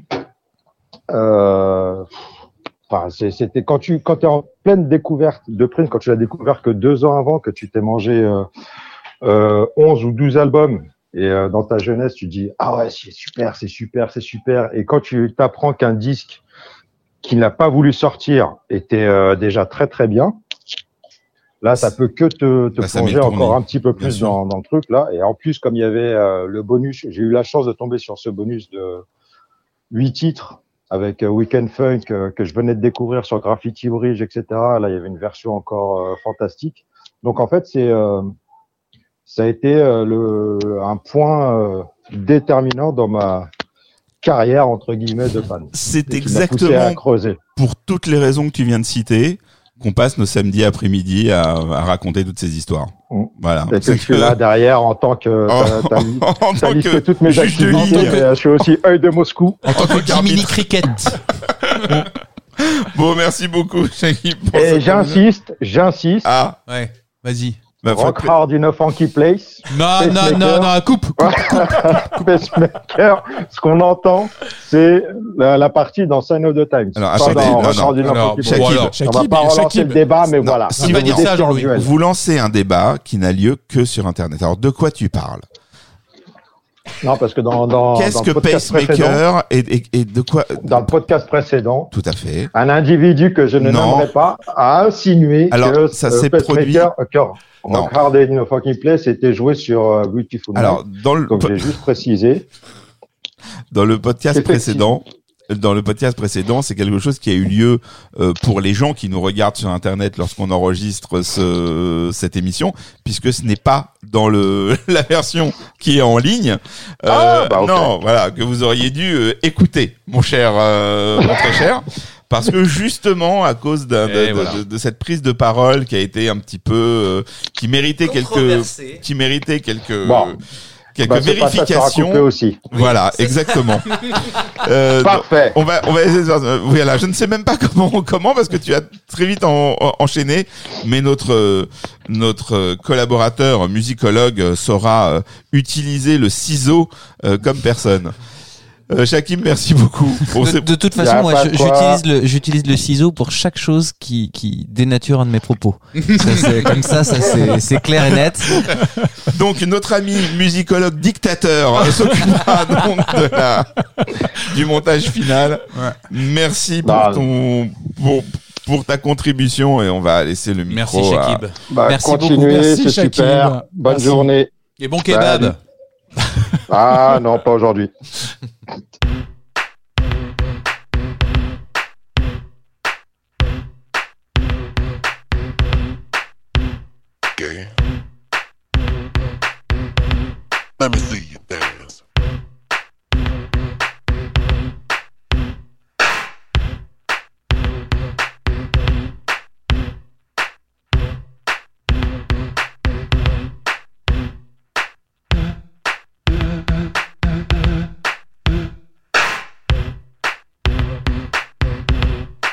huh? That's nice. Did you buy it? Yeah, right. You seeing that bitch motherfucker again. You know what I'm talking about. That slick back patty with all the gold in his mouth. Don't try to play me for yesterday's fool. Cause I slap your ass into the middle next week. I'm sorry, baby. That's the rules. I pay the rent this raggedy motherfucker. All you do is suck up food and eat. Say what? Oh yeah.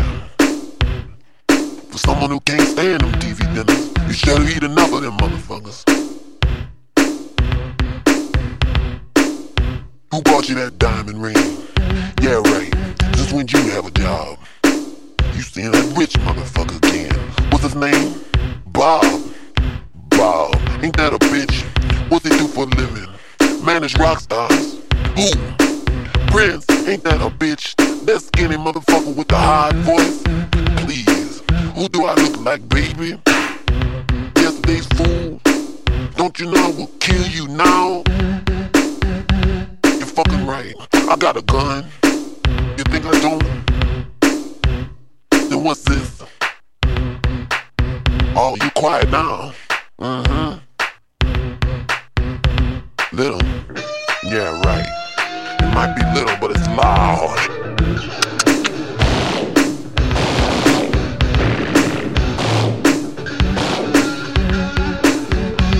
Yeah, right. Mm-hmm. Now put that suitcase down. Go in there and put on that new wig I bought you. No, no, no, no. The reddish brown one. Bob, ain't that a bitch?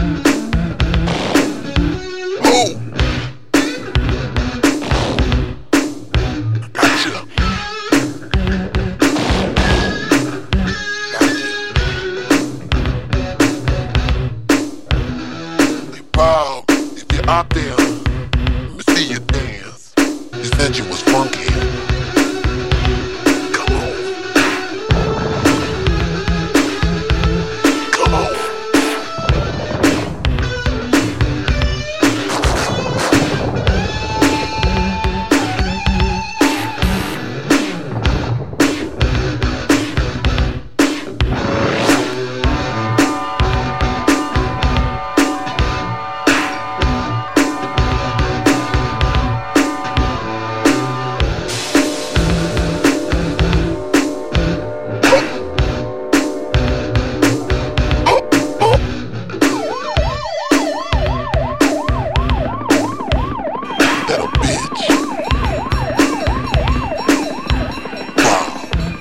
Lorsque je publie les podcasts euh, sur la, la plateforme qui nous permet d'être euh, partout, hein, sur Deezer et compagnie, il y a une petite case à cocher qui est votre podcast contient-il du contenu euh, interdit aux mineurs ou qui pourrait choquer les plus jeunes?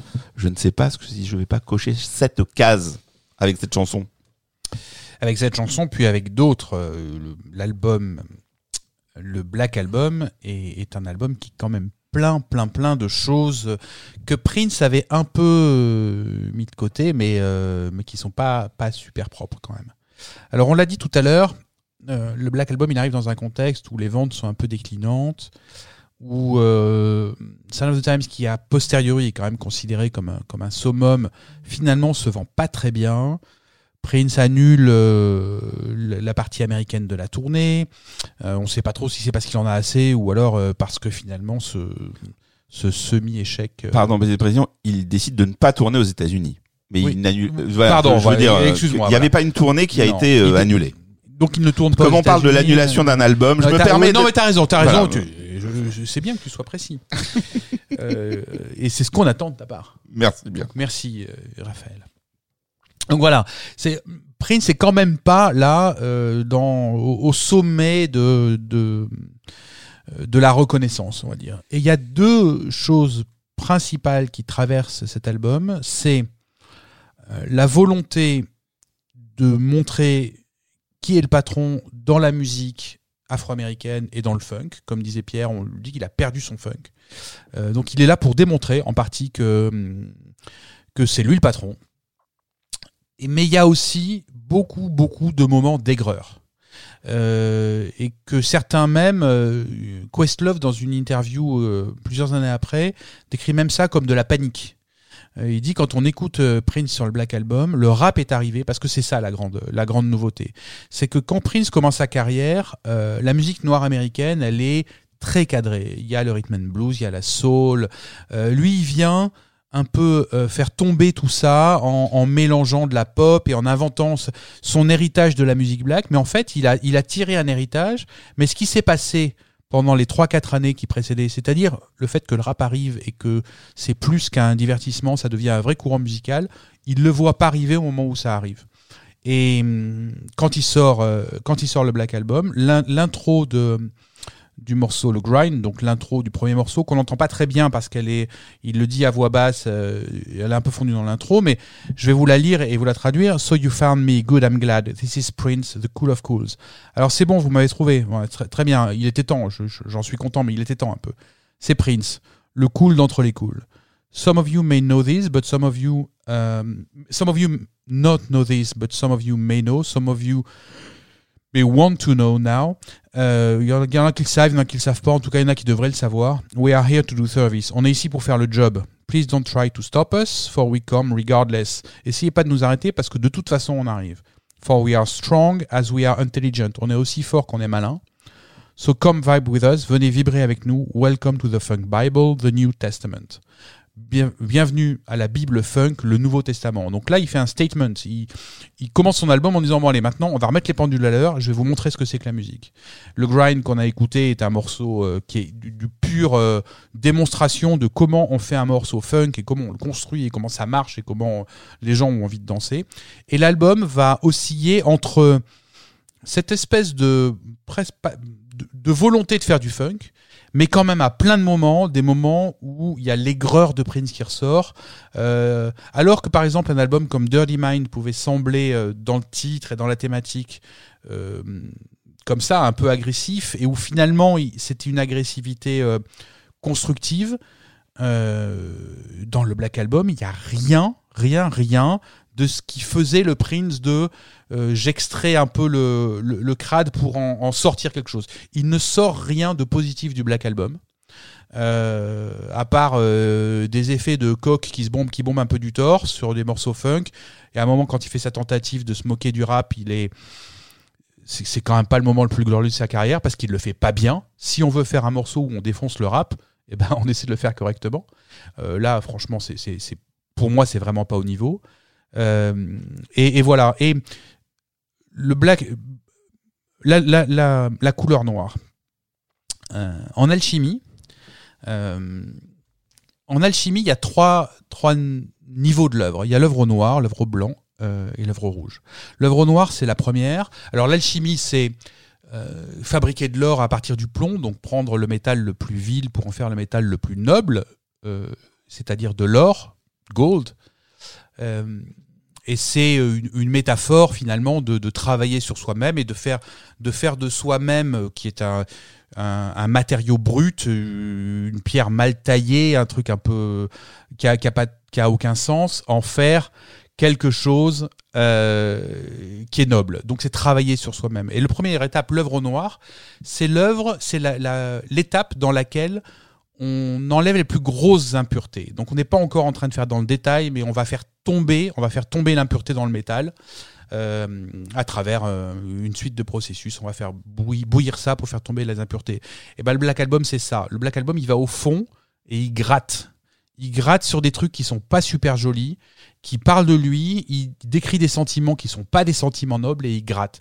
Et on, on parlera plus tard de, de, de, de l'abandon de ça et, de Love Sexy, mais c'est comme s'il y avait un besoin à ce moment-là d'aller enlever, d'aller se débarrasser finalement de ce qui l'empêchait d'aller vers, euh, vers plus de pureté. Alors, on va reprendre quelques... Je peux, je peux me Ouais, permettre une, euh, une petite incise, Bien sûr. a insisté sur le, les podcasts précédents sur le fait que Wendy Elisa lui avait amené cette influence highbrow. J'avais utilisé cette- ce mot-là parce que c'était dans, dans une interview que j'avais trouvé ce truc. Euh, highbrow voulant dire intello. Et, et peut-être c'est ce que tu dis là. C'est-à-dire que il a aimé ce côté intello, mais finalement la vraie nature a envie de ressortir et elle a été peut-être contenue depuis trop longtemps. Et c'est pour ça que ça explose sur cet album et qu'il y a une envie d'être un peu plus sale et un petit peu plus mal élevé. Et puis peut-être que euh, cette volonté qu'il a eue et que en effet Wendy et Lisa lui ont permis d'amener à un niveau euh, assez, assez différent, qui était de mélanger tous les genres pour en faire un genre à lui. Euh, au milieu, il a perdu la place qu'il avait de défenseur quand même de, de la musique euh, de la musique black. Et, euh, et ça, à un moment, je pense qu'il y a un moment où, euh, où ça, le- ça le chatouille, de- que, que d'autres viennent, viennent, viennent faire ça. Alors tu dis, il descend, il chante des choses pas très jolies, etc.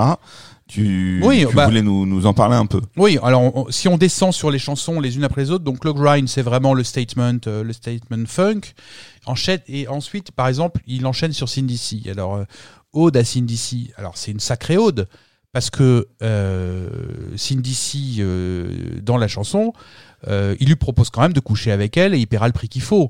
Euh, Cindy C, c'est la représentation de la futilité de tout ce monde dans lequel il commence à baigner, le monde de la représentation. Les paroles de Cindy c'est euh, bon, euh, c'est un super modèle. euh, on est à Paris. Si je prends une, si je prends un appareil photo, est-ce que tu vas danser pour moi? Autrement dit, est-ce que si je te filme, est-ce que tu fais ce que je veux? Euh, Si je te prends en photo au milieu de la nuit, est-ce que tu seras d'accord pour qu'on couche ensemble? Allez, vas-y, je paierai le prix qu'il faut. Donc c'est, euh, il parle du monde super superficiel dans lequel il est. C'est ici euh, la pauvre, elle est un prétexte, mais bon, donc voilà, il, est, amer. Et alors que dans plein d'autres chansons avant, quand il parlait du monde tel qu'il était, il y avait quand même une il y avait un espoir. Il donnait des, il des recettes. Là, il y a rien. Là, le, monde est superficiel euh, et on peut faire ce qu'on veut avec qui on veut pourvu qu'on paye. Ensuite, euh, donc ensuite, il passe sur ce fameux Dead on qui est une. Alors là, pour le coup, euh, en gros, euh, il parle, il parle des rappeurs qui comprennent rien à la musique. Vas-y, donne-leur une basse. Ils sont, ils sont à moitié sourds. Demande-leur chanter. Tout le monde est mort de rire. Ils savent pas le faire. C'est c'est pas très glorieux quand même comme euh, comme approche du rap. Et puis en plus quand il s'y essaye c'est très mauvais. Euh, arrive là euh, l'énigme de cet album mais dont j'ai appris grâce à Pierre tout à l'heure qu'il avait enregistré bien plus tard qui est When to Are in Love. Alors que fait When to Are in Love sur le Black Album? Je ne sais pas parce que là c'est une chanson dont on reparlera évidemment au prochain podcast mais qui est une chanson très positive, très enjouée. Donc on- il y a, une, espèce de lueur au milieu de l'album euh, où, il nous refait du Prince, où il veut qu'on l'aime bien quand même.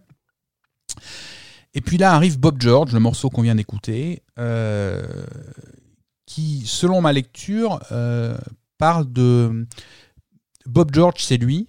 et ce type a été abandonné. Le, début de l'histoire, en fait, il rentre chez lui et il y a sa- copine qui est là. Il lui dit mais t'étais où encore C'est quoi ce nouveau manteau Euh, Ah t'étais avec ce mec là. euh, en gros tu m'abandonnes pour aller voir un mec euh, un peu plus jeune, un peu plus sexy.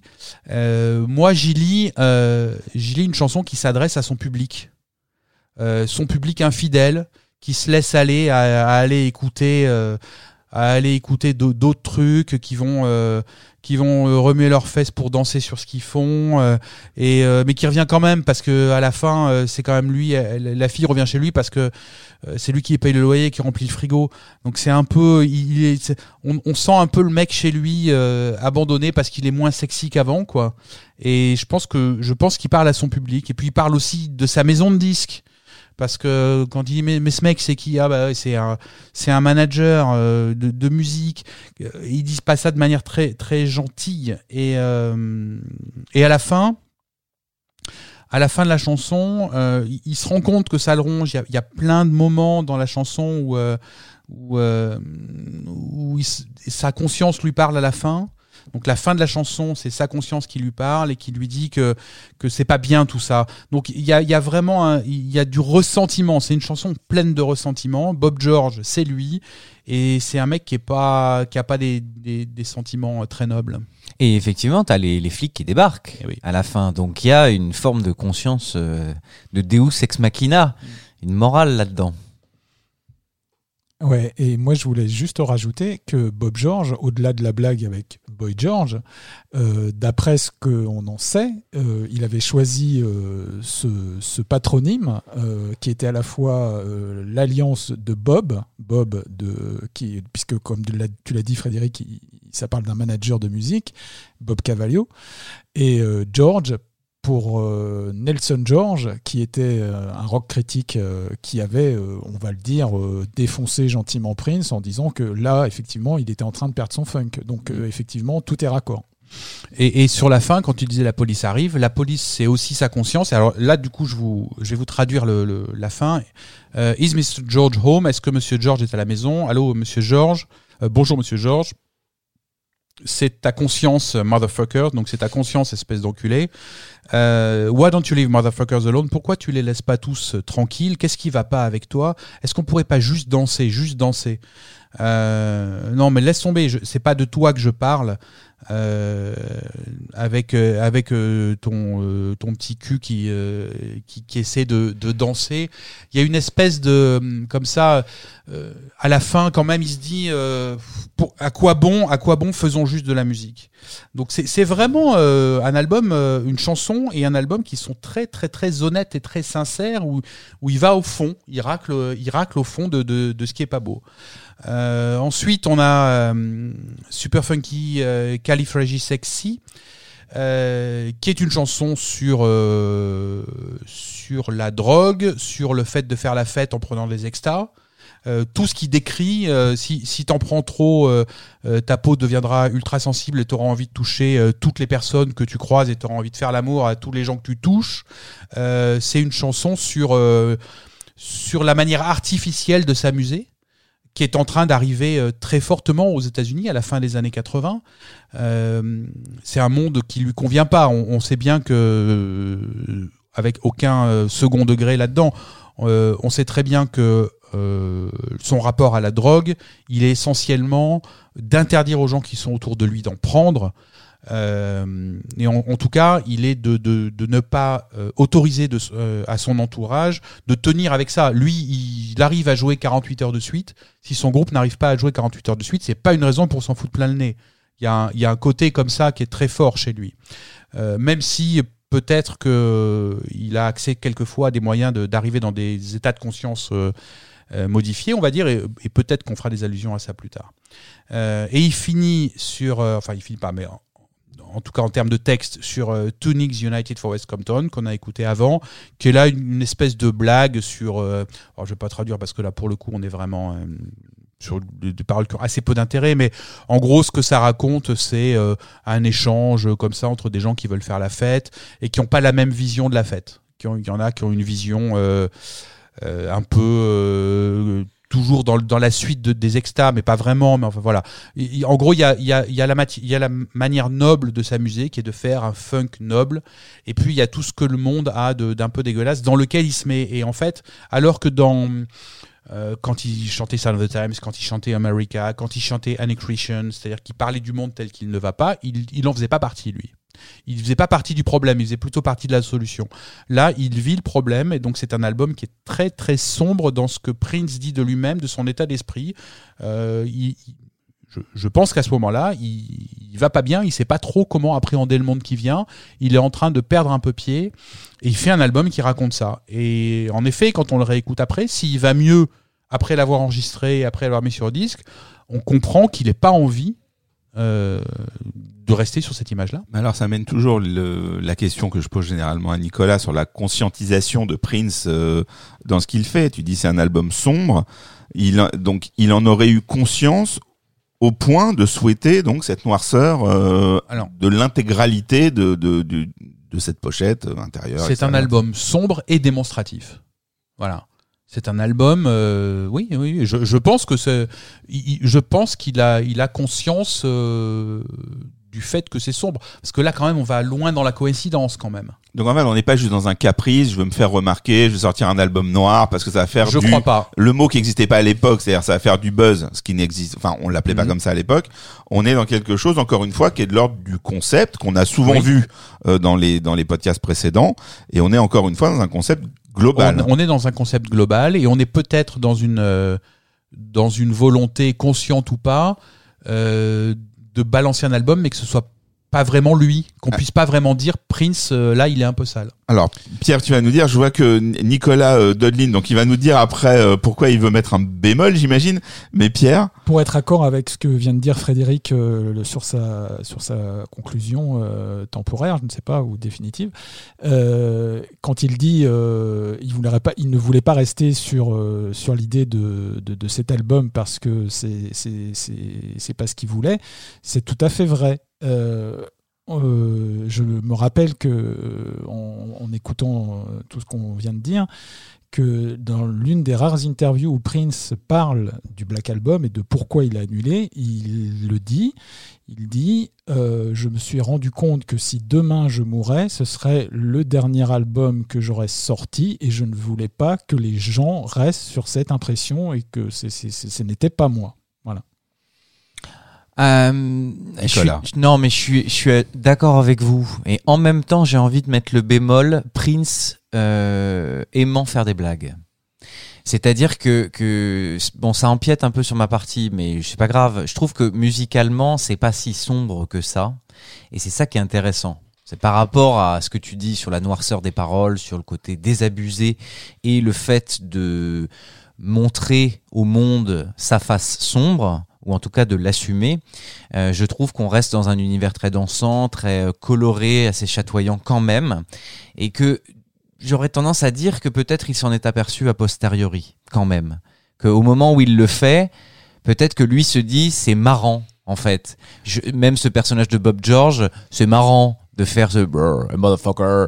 Enfin, un truc de, de je- j'imite une voix de, de mec dans un film ou euh, toutes ces blagues, euh, c'est cet humour si particulier que ses collaborateurs aiment à décrire, euh, où il imite des voix. Je, je, je pense que dans un premier temps, ça sonne à mes oreilles comme un- une sorte de semi-canular Mhm. et que peut-être que les mois passant, il s'aperçoit que c'est une vraie frustration qu'il exprime, au même titre que je me souviens, gros flashback sur le tout premier épisode de Violet, on se disait que quand même, on, se rend compte a posteriori que ces deux premiers albums parlent énormément de frustration, alors qu'on a des, des musiques très belles, très jolies, très polissées. Donc je, je, je planche un peu pour le canular. est-ce que finalement Oui, Prince ne serait pas finalement un être humain? C'est-à-dire avec toutes ces nuances, c'est-à-dire même s'il considère euh, qu'il ne souhaiterait pas que son public reste là-dessus, s'il devait décéder ou quoi, il peut aussi trouver qu'il a fait quand même un putain de bon disque. Et donc que dans sa destruction, ça lui fait quand même un peu mal aux fesses euh, de, de le détruire. Parce qu'il le détruit par, euh, par sûrement par rapport à des convictions, par rapport à ses valeurs, et ce qui n'empêche pas que il peut se dire ouais mais quand même il a quand même un ego qui est là. Donc euh, dans ce, déjà dans le même dans le témoignage de de chaque tout à l'heure c'est ça m'a fait apparaître euh, cette idée. Et c'est ce que Fred finalement nous raconte euh, quasi systématiquement. C'est-à-dire que il est finalement très humain dans ses textes. C'est-à-dire qu'il y a toujours euh, le fait que ben rien n'est noir ou blanc. C'est une évidence. Mais je veux dire on s'en rend compte euh, dans ce qu'il égrène euh, dans ses paroles. C'est de l'humour noir. Ouais, on est bon. Je pense qu'on a décliné le, le noir sur toutes les, dans toutes ses couleurs euh, dans cette émission. Frédéric, est-ce que c'est une conclusion Oui, définitive Oui, oui, ou oui, euh, Euh, la- non, parce que. Eh ben non, quelle est la conclusion de ce disque? La conclusion de ce disque, c'est qu'il ne sort pas et que sortira euh, l'autre face de, de ce miroir. euh, Oui, mais avant cette conclusion, on s'est arrêté à Two Nigs. Est-ce que dans le fait d'utiliser un titre de Camille, donc encore avec une autre voix, et ce Rocker in the Funky Place qui est quand même assez différent en fin d'album, est-ce que on peut en dire quelque chose ou pas? C'est euh, le choix de pas finir euh, sur la tonalité principale en termes de paroles et de laisser la place à la, musique finalement. euh, pour moi, et le, le signe qu'il n'était pas quand même totalement au fond du trou. Mais, mais que globalement, il avait des choses à, il, il avait des choses à travailler sur lui-même et qu'il l'a fait euh, avec cet album-là. Bon, ben merci Frédéric, encore une fois, tu nous as éclairé dans le noir, dans l'obscurité de ce disque. Et évidemment, je te tends la perche, tu l'as saisi.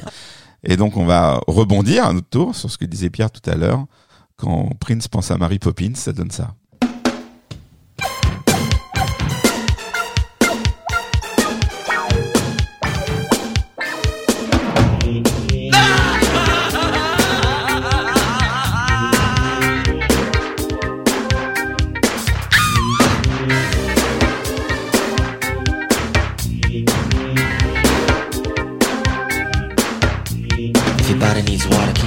You ought to keep the blood flowing down to your feet. Brother Maurice will be round in a minute with a bucket filled in it. Squirrel meat. The blood real good if you drink it real fast, but the aftertaste just lasts and lasts. So if you kiss somebody, you wanna party all night. Alright, super califragilistic.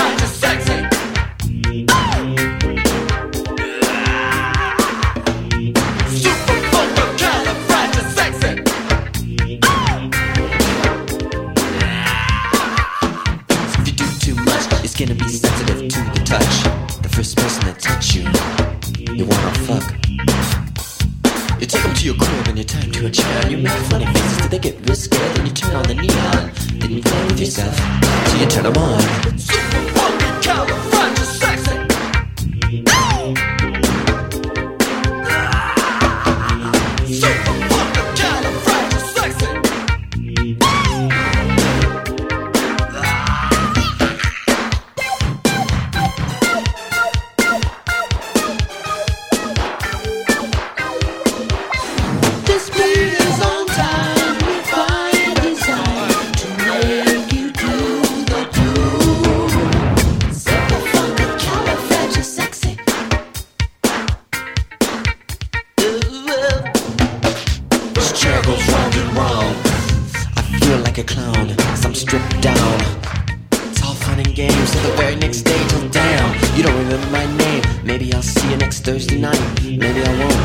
alright. Cause in my possession there's a signed confession that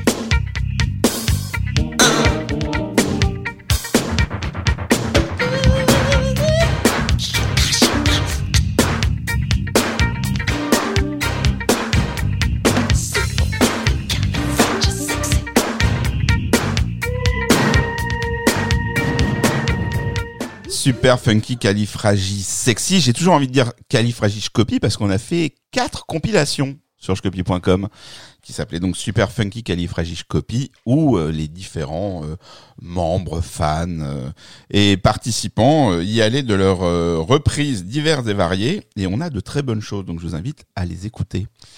Oui, monsieur Pierre. Juste euh, une petite parenthèse, Bien parce sûr. que euh, j'ai j'ai évoqué tout à l'heure le rapprochement avec le, le- le fameux morceau de Mary Poppins, euh, en disant que c'était une évocation, une nouvelle évocation de Prince pour la pop culture. Euh, il nous avait déjà fait le coup avec le Oh oui oh, qui est le chant du magicien d'Oz. Oh là là. Ça n'arrête pas, ça n'arrête pas. Ouais, c'est un festival. C'est un festival. Je- je- J'en profite pour euh, rappeler euh, que Pierre Jacquet aimant euh, énormément euh, retrouver les petites graines que Sam Prince sied là dans son œuvre, nous le fait partager sur la page Facebook consacrée à Violet, richement agrémentée de, de bonus sur tout ce qui se dit ici. Et donc maintenant, place à notre deuxième euh, invité de ce podcast. Bonjour Pascal, Bonjour, bonjour. bienvenue. Merci. Je suis ravi. Euh, euh, J'ai j'ai beaucoup aimé le message euh, pour euh, participer. Euh, et donc, je suis ravi que tu puisses euh, participer à ce podcast que tu écoutes avec l'assiduité d'un communion à au catéchisme. Et Exactement, exactement. Et j'apprends énormément de choses. Je, suis- je suis un peu intimidé parce que je, je suis entouré des, des, des plus grands masters de, du sujet. quoi. Vous en êtes un autre. Oui. Oui, moi, on va pas jouer euh, à cache-cache. euh, Donc, c'est une participation tout à fait. euh, euh, donc, tu as utilisé le formulaire, etc. J'étais ravi de donc de découvrir qu'on te recevait. Pour ceux qui nous écoutent, donc rapidement une parenthèse puisqu'on va parler euh, musique plus que de cinéma, sauf si Pierre Jacquet fait des digressions. Donc oui, tu es bien Pascal Logier, le réalisateur. Voilà, c'est dit pour ceux qui voudraient le savoir ensuite. Mais là, tu souhaites nous parler du Black Album et de l'importance qu'a ce disque pour toi, puisque tu dis même que c'est ton favori. Ouais, sans aucun doute. Ben, comme tous les fans hardcore, je me pose la question euh, à peu près six fois par an de savoir sur une île déserte lequel euh, emmènerais-je. Et puis je, je, je suis obligé à chaque fois de dire je crois quand même que ce serait le Black Album. Ah ouais, sur une île déserte avec le Black Album, euh, ouais. Mais on Ouais, garde ouais. le beau temps de l'île déserte ou il faut qu'il pleuve toute la journée? Oh, bah, ça m'est ça m'est ça m'est un, ça m'est un peu égal, mais c'est disons que l'humeur du Black Album correspond assez bien à mon, à mon tempérament, quoi. Comme, alors euh, comme euh, en tendance à le prouver mes films. Bon voilà, là, c'est- la messe est dite. C'est un album que tu as découvert euh, à l'époque euh, sous le- dans le donc au marché noir ou plus tard? Euh, au marché noir, mais très à la bourre quand même, puisque je, moi, je, je, je, suis, je viens de province, je suis canois, et euh, c'était impossible, de, enfin pour moi, hein, dans mon petit milieu, de mettre la main dessus. Et euh, je l'ai découvert entre entre Batman et Graffiti Bridge. Voilà, je l'ai je l'ai je l'ai possédé. Donc il a fallu ensuite que mentalement je fasse le, le rewind, et que je le re- je le reconnecte à à sa vraie place quoi dans la, dans la discographie, c'est-à-dire entre Sign of the Times et et, euh, et le suivant. Donc euh, Toi, tu une étais rentré comment dans la discographie euh, de Prince? Ah ben moi, je suis rentré par hasard euh, aux Têtes de Verdure en 85. euh, Ah, quand même, jours ouais. après mon, voilà, dix jours après mon anniversaire, j'ai eu un copain à moi qui me dit j'ai deux places gratos pour aller voir un, le gars qui chantait Purple Rain. Purple Rain qui m'était complètement passé au travers. J'étais trop trop jeune et j'étais pas du tout dans cette musique-là. En fait, j'avais pas la maturité d'avoir mes propres goûts. J'écoutais un peu les disques de mon grand frère, les Mhm. disques de mon père. J'aimais beaucoup la musique, mais c'était leur musique à eux. Et puis je, je, je vais en, en en mobilette de Cannes à Nice, qui fait une trotte pour ceux qui connaissent. Et je me retrouve euh, dans l'hôtel de Verdure. On était très peu, hein, très peu nombreux, quelques centaines de personnes, je ne sais pas exactement combien. Et là, je découvre au dernier moment que c'est pas vraiment un concert, que c'est une espèce de tournage. Je ne comprends rien. On est entouré de de- d'assistants qui parlent euh, américain et à cette époque-là, je parle très très mal l'anglais. Et puis moi, je me retrouve dans les gens plutôt derrière pendant le pendant le tournage dans ce qui, va être euh, effectivement deux deux clips. Et ensuite, il y a ce mini concert avec The Revolution sur scène, qui est très court, hein, qui, est, qui est plutôt très rock. Et mais je les vois, je les vois et tout d'un coup c'est une une galaxie qui c'est une planète quoi. C'est-à-dire qu'ils sont ils sont beaux comme des dieux, ils sont jeunes, ils jouent euh, ils jouent merveilleusement, une musique dont j'ignore absolument tout. Et euh, et donc je sors de ce concert euh, un peu comme si un TGV m'était passé sur la sur la tête. Et puis tout, tout s'ouvre quoi. Puis là je file au magasin, euh, j'ai mon vieux disquaire de Cannes et, je tombe sur un vendeur noir qui est très très bon avec moi, qui comprend que j'ai été saisi par quelque chose et qui me dit il comprend en discutant avec moi que ce que j'aime le plus là-dedans, c'est- la syncope, c'est le funk, c'est le, le temps fort joué sur un temps faible. Il commence à comprendre que je vais rentrer là-dedans et donc il, me conseille. Donc j'achète effectivement avec mon argent de poche. euh, donc là j'ai- j'ai j'ai 14 ans à l'époque. J'achète quatre vinyles, je, je remonte la discographie comme ça. Voilà. Et, je, et je comprends, tout ça prend un peu de temps, évidemment. Je comprends que un, je suis face je suis face à un artiste qui est en train de, effectivement de développer une œuvre et, et en fait ça se comprend assez vite quand on rentre dans Prince. Euh, je commence à comprendre que j'aime peut-être encore plus les phases B les, et les chansons un peu sur le côté qu'une fois que j'ai j'ai beaucoup écouté les albums. Et au bout de peut-être deux trois ans je comprends que c'est le funk qui m'a amené à Prince quoi que le funk est en train de devenir ma musique et, et que et qu'il en est le prince sans sans mauvais jeu de mots. C'est lui. Il a un truc que tous les autres n'ont pas. Et, euh, et moi, j'ai cru très très longtemps qu'en fait, c'était les fans de funk qui aimaient Prince. Et je me suis aperçu en montant à Paris après le bac, comme tout le monde et tout ça, pour faire une école de cinéma, et rencontrant enfin les premiers fans, parce que j'étais très solitaire dans mon amour pour Prince euh, sur Cannes. Euh, et à l'époque, le funk c'était un peu considéré comme de la musique de, de, de, je sais pas, pour les pour les efféminés quoi. C'était c'était c'était très rock and roll ma génération. Dès qu'il y avait un synthé dans le groupe, c'était c'était on était suspect quoi. Donc je j'ai vécu tout ça de façon très solitaire. Et à Paris, je me suis rendu compte bah, qu'il y avait plein d'autres gens comme moi qui adoraient ce mec. Et je me suis aperçu de façon très surprenante pour moi qu'il y avait des gens qui rentraient dans Prince par le côté, de par le versant pop, d'autres par le versant plus peut-être plus opératique ou, par les singles. Et, moi, c'était vraiment ces espèces de phase B euh, très sales, très euh, très funky, où, le funk était ramené à une dimension. euh, c'était l'os, quoi. C'était le funk décharné, même un peu en phase terminale. En phase. Au, au fond, c'est toujours ce que j'ai préféré chez Prince, ces étranges morceaux euh, euh, qu'on trouve, euh, je sais pas, Da Bourgeoisie, euh, Fill You Up, enfin tous ces trucs-là, Alexa de Paris, pour, dans un autre registre, mais ces, ces étranges morceaux, quoi. Ben, Et- dis donc, il était temps que tu viennes nous parler. Parce Ben qu'elles ouais, sont ouais, mais- super ces mais- anecdotes. Non, Bon. mais tu sais, j'ai 40, j'ai 49 ans, donc c'est quand je te parle de ça, quand j'ai commencé à découvrir ça, c'était un des premiers souvenirs où j'ai commencé à parler vraiment à des fans, où je suis sorti un peu de ma coquille. En le- dehors, en dehors de Nicolas ici, qui est, qui, est, qui, est, qui, est- très jeune, euh, on est à peu près euh, dans ces eaux-là, on a vécu les mêmes choses et je, et je comprends tout à fait euh, que la porte d'entrée du théâtre de Verdure puisse être euh, une très très très belle porte d'entrée. Et ce que tu racontes, alors c'est vraiment euh, voilà, mais tu vas poursuivre euh, ton récit parce que on est, euh, on veut la suite évidemment, mais euh, c'est très très proche là pour le coup. Je, je frissonne parce que c'est vraiment, on a un parcours qui est totalement commun. Que je Ah ouais. découvre le funk de la même manière, je le découvre à la même époque, avec le même groupe et comme tu dis, ils sont beaux, ils sont jeunes, euh, ils sont merveilleux. Ouais, et puis en ce qui me concerne, ils sont tous ce que je ne suis pas et ce que je ne saurais jamais. C'est-à-dire, Ben, tout pareil. tu vois, des gens, des gens félins, des gens qui viennent d'une, tu vois, des gens qui viennent de cette ville étrange qui s'appelle Minneapolis, que rien, rien que le nom claque, tu vois. C'est ça, c'est ça. Tu, tu vois, et, ça, et moi, j'aimais, j'aimais, je les aimais en tant qu'ils étaient autres, c'est vraiment très différents de moi. Et euh, c'était une belle euh, projection du moi, quoi. Enfin, tu vois, de voir euh, Lisa Coleman et Wendy Mel- Melvoin à l'époque, ça, ça a vraiment une sacrée gueule. Et puis, euh, grâce à ce disquaire, que dont j'ignore le prénom et que je remercie, je découvre évidemment euh, peu de temps après toute la galaxie que George Clinton, Ah ouais. Et compagnie. Et euh, y- tous ces gens se complètent euh, pour moi admirablement. Mais effectivement, il y a j'ai envers Prince quelque chose que, que je, envers sa musique quelque chose que je qu'aucun autre artiste me donne quoi. Et donc bah, je, je tombe là-dedans comme un malade et je deviens complètement addict et j'ai vachement de mal à écouter autre chose et, et tout est une quête dont tu parles d'ailleurs super bien dans ton dans ton bouquin jusqu'à la jusqu'à jusqu'à la douleur quoi parce que c'était dur d'être fan de Prince quoi. C'était dur. Alors après quand je suis devenu réalisateur que les choses ont commencé à, un peu marcher pour moi et, après j'ai pu voyager, aller le voir et me retrouver des fois par hasard dans la même ville que lui et, pouvoir le voir. Je l'ai vu à Toronto. J'ai même visité sa la, maison qu'il avait achetée à Toronto. Je, je l'ai visité pour le pour faire un C'était après sa mort et c'était pour faire un repérage. Sa maison était en vente. J'ai pu la j'ai pu la visiter dans le cadre d'un repérage pour mon propre film.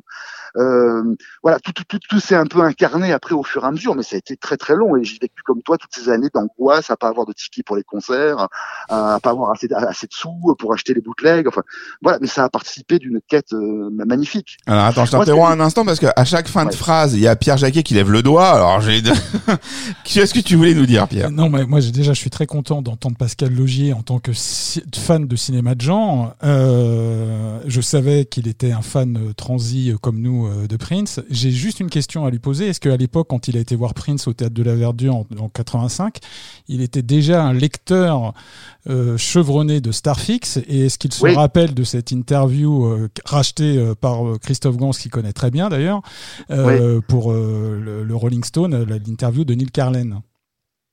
Oui, je me souviens très très bien. Et puis, je, je- comme, comme ce sont toujours des, des amis très proches, euh, Christophe Gans, Nicolas Boukrieff, toute l'équipe euh, historique de Starfix euh, font partie de mes meilleurs amis aujourd'hui. Et euh, eux, ils ont, eux, ils ont été absolus, ils étaient un peu plus vieux que nous, hein, ils ont 10, 12, 13 ans de plus que nous. Ouais. Ils ont adoré, ils ont adoré ce mec-là, mais pour- honnêtement, ils ont tous un peu décroché. C'est-à-dire, eux, ils n'ont pas survécu au changement de nom. Oui, tout à au, fait. euh, voilà, ils font partie de cette, de cette énorme masse de gens qui ont décroché. Et évidemment, je, je, je continue à répondre la bonne parole, donc je les, voilà, je les nourris régulièrement en, ten- en tentative de de, de, de, de playlists personnelles que je leur donne pour, essayer- pour, essayer de les faire de les faire raccrocher au truc. C'est c'est pas c'est pas facile. Donc, découverte, donc 85, t'as euh, Ouais. 14-15 ans, tu avances, tu, tu prends tout cet univers euh, en pleine face, donc euh, magnifique, arrive, euh, donc tu enchaînes sur les albums, arrive cette période ouais, un peu Batman, Graffiti Bridge, où on sait pas trop, euh, Voilà, il, nous déçoit pas, mais on, on est un Non, peu plus habitué, on est moins déboussolé, et là, Ouais. boum, tu tombes sur le black. Exactement. Donc je fais un rewind et puis je et puis, comment comment veux-tu après tout ce que j'ai dit que je que, que je n'aime pas le black puisque c'est c'est le, le, le black album c'est l'album Camille quoi. C'est c'est le c'est le c'est sa voix passée au vari speed c'est euh, c'est ce funk racé et bizarre euh, électronique euh, tu vois. Et le black album est un fantasme d'album pour moi à ce moment-là quoi. C'est c'est tout ce que j'aime le plus chez lui à un moment où sa musique est en train de devenir autre chose. Euh, et, et, et moi, j'ai besoin de temps pour comprendre euh, entre Batman, Graffiti Bridge, Diamonds and Pearl. Je suis j'ai, besoin d'un peu de temps pour digérer tout ça et comprendre qu'il est en train de changer de, cli- de climat et de façon de, et de façon de travailler. Et, et- voilà, et sans Wendy et Lisa et, et le Black Album, euh, c'est voilà, ça me permet de, à nouveau de replonger dans, dans ce que j'aime le plus chez lui. Et c'est comme si, c'est un peu comme s'il avait pris huit titres euh, de, d'un- de, tu vois, de, de phase B, de cette, et qu'il les avait combinés. Et au début, je prends cet album comme ça. Et puis, au fur et à mesure, plus je l'écoute et plus je comprends que l'album est complexe, que derrière son son côté euh, incroyablement métronomique, quoi. Enfin, tu vois, à la ligne drum euh, mitraillé comme un comme un marteau piqueur électro, tu vois, que derrière se cache un disque d'une science et d'une sophistication qui moi m'épate. Et, et, je, et moi, je pense que c'est un des chefs-d'œuvre de Prince. Voilà, je, je, je sais que cet album est est, est difficile d'accès, qu'il est qu'il est qu'il est il est revêche il est, il est un, tu vois, il est désagréable et, et j'ai mis du temps à aller plus loin que son côté juste funky, quoi. Euh, c'est néanmoins une profession de foi euh, en, en funkitude absolue, quoi. Tu vois. Et euh, par rapport à ce que vous disiez tout à l'heure, moi, je, je, je- j'aime bien ce- le côté littéral du, du, du, du disque parce que effectivement, ça traduit chez Prince, euh, si ce n'est euh, un désespoir, en tout cas une espèce de mélancolie, une espèce de, de ouais, de, de, de, cô- de côté pas content et qui me, qui me plaît, quoi. Qui, tu vois, surtout à, à 18 ou 19 ballets. C'est, et, et, et moi, je pense que c'est un chef-d'œuvre parce que, parce que au-delà de ça, il y a, y a le, le disque est plein de dimensions qui sont des, et plein de couches qui sont des couches musicales, qui sont des, une succession de trouvailles, euh, de, petites idées partout, enfin, qui font que cette musique, moi, je l'ai jamais entendue avant. c'est vraiment son invention. Tu nous laisses sans voix. Hein. Waouh. Merci Pascal. Et alors, euh, Non, non, prie. les, les, les, Pour une fois que je peux parler de ça, pour une fois que je peux Mais, parler mais, de ça, un mais, peu mais, pourquoi t'as pas frappé à la porte? Tu sais, chez nous, c'est un peu le concept, euh, parler de ça. ça fait 30 ans que ça dure qu'on a mis des outils ce qui, pour... est, ce qui est magnifique, ce qui est, ce qui est magnifique chez Prince, c'est que c'est un, c'est un, enfin, je crois, enfin, tout, le temps, tout ce que je dis est tout à fait personnel et tout à fait discutable, mais c'est que j'ai j'ai vraiment l'impression que c'est un illustre euh, inconnu ou un, un type très célèbre et Mhm. tout à fait inconnu. Il y a, il y a récemment, enfin il y a récemment, c'était il y a quelques, c'était il y a deux ans, je crois, je me suis retrouvé pour aller euh, défendre un de mes films à Amsterdam au moment pile où s'ouvre la, la, la- comment tu dis là, l'exposition euh, après sa mort sur sur lui. à Donc j'y vais évidemment et il n'y avait personne. Et j'ai discuté avec le- le- l'un l'un des l'un des organisateurs de la de la de l'exposition et il me disait c'est un désastre. Personne ne vient. On, croyait que ça allait, être un, et effectivement j'y suis allé par deux fois. D'abord en, en- avec un ticket normal et ensuite en VIP pour avoir accès à une pour toucher une guitare avec des gants blancs, pour voir d'autres objets, tout ça. Et il n'y avait personne. On, on était huit.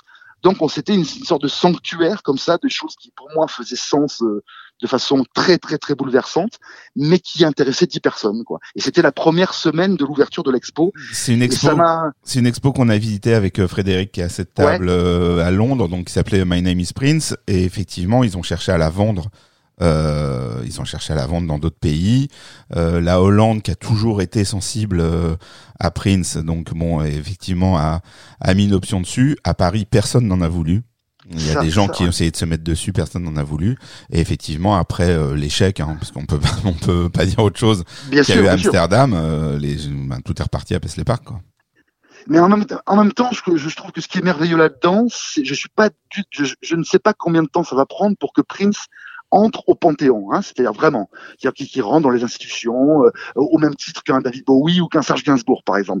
Je- On je- fait ce qu'on peut. pense- Hein. Non, mais je, mais je- tu sais quoi? Oui, Frédéric, c'est on fait ce qu'on peut. Mais je me dis que je me dis que c'est pas plus mal. C'est-à-dire qu'une, c'est-à-dire que rentrer au Panthéon, c'est déjà, un- ça flingue la musique. Enfin, tu vois, ça la fige. Mais je on, me dis que on comprend. musée le plus tard possible. Tu sais, on comprend parce qu'on partage complètement cette frustration. C'est-à-dire à la fois une envie que les gens reconnaissent le gars à sa juste valeur et arrêtent de nous dire il y a dix ans euh, est-ce qu'il sort encore des disques et aujourd'hui mais pourquoi vous Ouais. étiez autant fan et dans le même temps le désir de le garder un peu pour nous? C'est-à-dire qu'il y a cette espèce de alors qu'on est quand même très content de de, de savoir qu'il y a tous ces trésors et d'être en face de gens qui euh, qui s'arrêtent euh, à dix titres et en même temps c'est vrai que les gens dont tu parles, Gainsbourg, Bowie et d'autres, euh, sont rentrés dans l'inconscient collectif comme des génies par des gens qui n'ont pas écouté les, les- les trois quarts des albums, mais c'est pas grave, c'est intégré, alors que Absolument. Prince faut encore lutter, quoi. C'est ça. Mais euh, et au fond, si jamais ça arrive, euh, quelque chose de sa musique mourra un peu. Enfin, tu sais, se continuer à se la partager comme un secret euh, d'initié, moi, ça me, ça me, ça me met en joie. Bah, tu vois, que cette musique, parce que je crois qu'il y a une, je crois qu'il y a un immense malentendu sur Prince, enfin, qui fait son génie. Ah bah, le complètement. type, le type, voilà, le type euh, est autre chose qu'une superstar qui pondait des, des singles et des tubes pour les pour les masses. Et tout de suite, il a dit euh, qu'il serait autre chose. Et, euh, et ça, c'est extraordinairement précieux. Quoi. Euh, et je suis pas sûr que j'ai envie que ça change, même si effectivement, je suis on est, on est un peu schizophrènes tous ensemble par rapport à ça, quoi.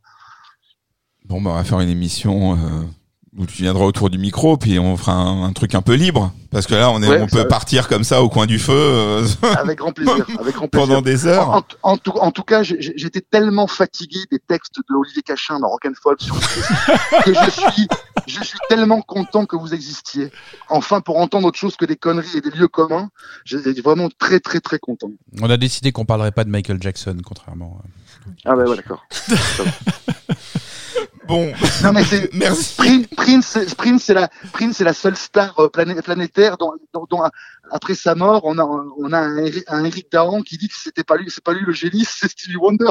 C'est-à-dire c'est la double peine. Ben, il meurt et en plus on note. Tu vois, non, c'est très, ça rejoint ce statut très étrange de Prince dans les dans les masses. Euh, tu vois, auprès auprès du grand public, qui est qui est totalement fascinant, totalement fascinant. Et en même temps, euh, si on a entendu euh, Eric Dahan et beaucoup d'autres, euh, c'est parce que les, les journaux ont quand même tenu quasiment 48 heures euh, non-stop. Ce qui, moi, à Ah ouais. l'époque, m'a m'a surpris. Parce que euh, ça a quand même pas été le cas d'autres artistes. Euh, Bon, bah, l'année 2016 a été terrible, on s'en souvient. Et j'ai quand même été surpris de la couverture. C'est-à-dire que dans les médias, il y avait ce souvenir euh, des grandes années où Prince a toujours été un événement parce que même si les albums n'étaient pas suivis, chacun de ses passages en France euh, restait euh, couvert par euh, les JT et, euh, et, les, et les médias. Et son décès, dans les médias, je pense qu'il y a ce souvenir des années 80 où il était voilà dans le trio de tête euh, Michael, euh, Prince, Madonna. Et, et, et c'est pour ça qu'il y a eu une espèce d'émotion qui a permis à beaucoup de jeunes de le découvrir d'ailleurs. Euh, Tant ils- mieux, tant ils- mieux, tant ils- mieux. ouais, ils en témoignent euh, souvent sur euh, les, les, les diffusions qu'on fait live euh, sur Twitch maintenant ou même à l'époque sur le forum et donc euh, sur Shcopy. Mais euh, mais il y a quand même eu une émotion, il y a quand même eu cette reconnaissance dont tu parles parce que on a quand même eu CNews, BFM et tout ça qui ont tenu euh, 24 voire 48 heures tout le week-end du euh, jeudi soir où on l'a appris au dimanche après-midi, ça a été non-stop. Absolument, absolument. Vas-y, Pierre, avec- tu es chez toi ici. Ouais, Attends, il y a je- Pierre, Pierre lève le doigt, il est Ouais. très très discipliné ce- aujourd'hui. Non, non, je voulais dire euh, par rapport à tout ce qui est dit euh, là entre euh, Pascal et, et Raphaël, je, euh, Philippe Barbeau, qui était euh, journaliste euh, à Télérama et qu'on avait euh, cité euh, précédemment dans, dans, les, dans des précédents podcasts, avait eu cette phrase totalement juste et je pense qu'elle explique en partie euh, cette idée qu'on se fait euh, que, que Prince n'a pas le, le statut qu'il mérite. Et il avait expliqué ça de façon très simple, en, deux lignes, et j'ai trouvé ça totale pertinence. Il avait dit le problème de Prince, c'est que il est mal perçu, donc il est mal entendu. Et je crois que là, on tient quelque chose. Ah, Absolument. bon. Ajouter à ça, ajouter à ça que sa musique est authentiquement euh, difficile au sens le plus le plus noble du terme. Quoi, c'est une musique qui, qui s'inscrit sur un temps long. On a tous connu nos nos Everest à franchir à chaque fois qu'on découvrait Bien un sûr, album. bien sûr. Et, et, et, et c'est pour ça que ça tient. Et moi, je, je sais qu'il enfin, je, ça fait pas très longtemps que je le sais, mais je, je, je- aujourd'hui, je suis certain, c'est son œuvre va, va m'accompagner jusqu'à la fin. Je n'arrive, je n'arrive pas à l'épuiser. Euh, je- voilà, c'est le, c'est le seul truc. euh, tu en parles un peu, euh, Rafi, dans ton livre, en disant, c'est pas, il faut pas du tout que ce soit mal pris ce que je vais dire. Hein. C'est qu'après sa mort, passé le, vraiment l'incroyable douleur qu'on a tous ressenti, cette espèce, cette espèce de soulagement de se dire, on va enfin pouvoir commencer à penser l'œuvre. Voilà. Évidemment. On- Non, non, mais c'est pas va mal plus, on va plus courir après les billets, on va plus. Voilà, tu vois, euh, voilà, c'était le seul sûr. truc. Ça, ça- tu- tu vois, et, c'est- et- et c'est- moi je sais que ça va m'amener. Euh, voilà, j'ai pas fini quoi. Il y a des, des, des, des pans entiers de sa musique Nous non plus. que je connais encore très mal. Eh ben, et je, tu sais, le, le, le fait qu'on se retrouve ici là pour pour enregistrer ces, ces petites babioles euh, me me fait aller exactement dans ce sens-là. C'est-à-dire que quand j'écoute, euh, euh, on vient, moi, quand mon rôle ici, quand je viens ici, je ne sais pas ce que mes camarades ont préparé, donc je suis le premier auditeur de de de, de ce qu'ils présentent, et voilà, je quasiment la totalité de ce qu'ils disent, je le découvre. Et euh, c'est un pur bonheur en fait, parce que comme tu dis, on n'est pas prêt d'aller au bout. Et oui, on s'est posé toutes les questions après euh, après la disparition, euh, euh, à la fois de, de ce- de ce soulagement dans la peine, à la fois combien de fois avec avec Frédéric ici, on a des conversations en disant bon allez cette fois c'est la bonne, on a fait ça, on fera autre chose. Là on l'a, on est retourné à Minneapolis, bon voilà ça met un point. Tiens on a fait ce truc là, ça met un point. Il y a jamais de point en fait. C'est-à-dire que, enfin moi j'ai j'ai cédé. Si j'ai pensé mettre un point, c'est 10 minutes.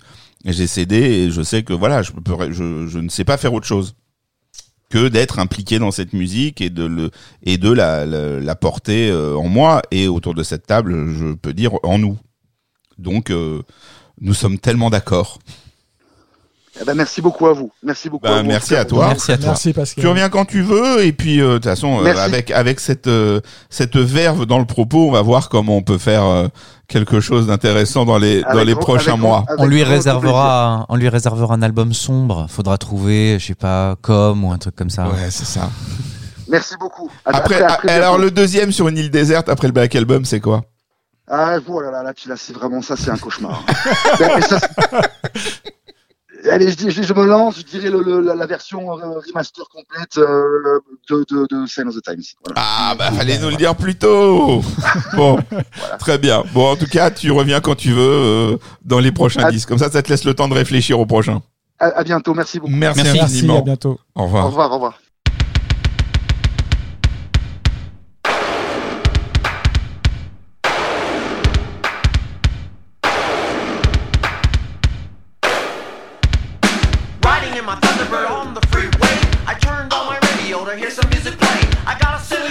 Silly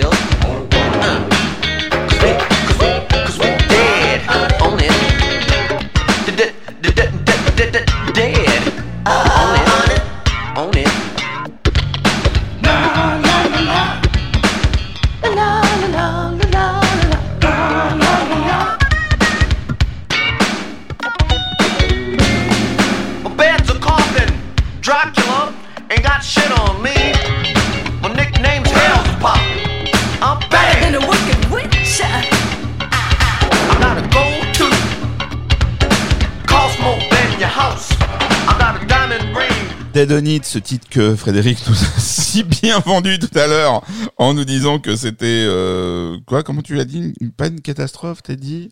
Enfin bon, Une cas, double pas peine. Une double peine, voilà, une, une double peine, exactement. Alors euh, Nicolas, tu as par contre souhaité qu'on l'écoute avant que tu interviennes. Alors pourquoi cette double peine? Parce que pour toi, c'est pas tant une double peine que ça. Parce que je trouve que c'est le morceau qui est le plus urbain de tout cet album. Et c'est ce que les critiques rock ont retenu de cet album, puisqu'ils en parlent comme étant un album à l'atmosphère euh, plus sombre, plus poisseuse, et qui s'inscrit dans une démarche de reconquérir une audience black.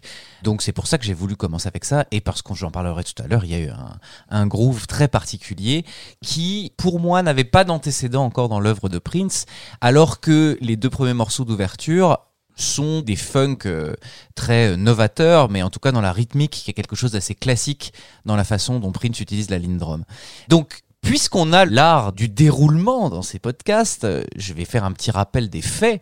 Nous avions laissé Prince sur un Sign of the Times monumental qui était l'aboutissement d'un processus créatif euh, foisonnant. Ce double album était donc une somme de tubes imparables voulus comme tels versus des compositions plus alambiquées auparavant, dont peut-être Prince s'était lassé. Nous avions un retour aux produits composés, arrangés et interprétés par Prince pour dire salut les mecs, c'est quand même moi le patron. Nous avions un son fatalement plus minimaliste et plus électronique puisque Prince voulait volontairement se débarrasser des influences de ses collaboratrices et nous avions donc des nouvelles expérimentations soniques grâce au Varispeed, la vitesse de défilement du magnétophone à bande et l'arrivée de ce synthétiseur numérique digital en même temps station de travail qu'est le Fairlight et ces banques de sons toutes prêtes à l'emploi qui ont amené Prince à des sonorités nouvelles. Voilà où nous en étions.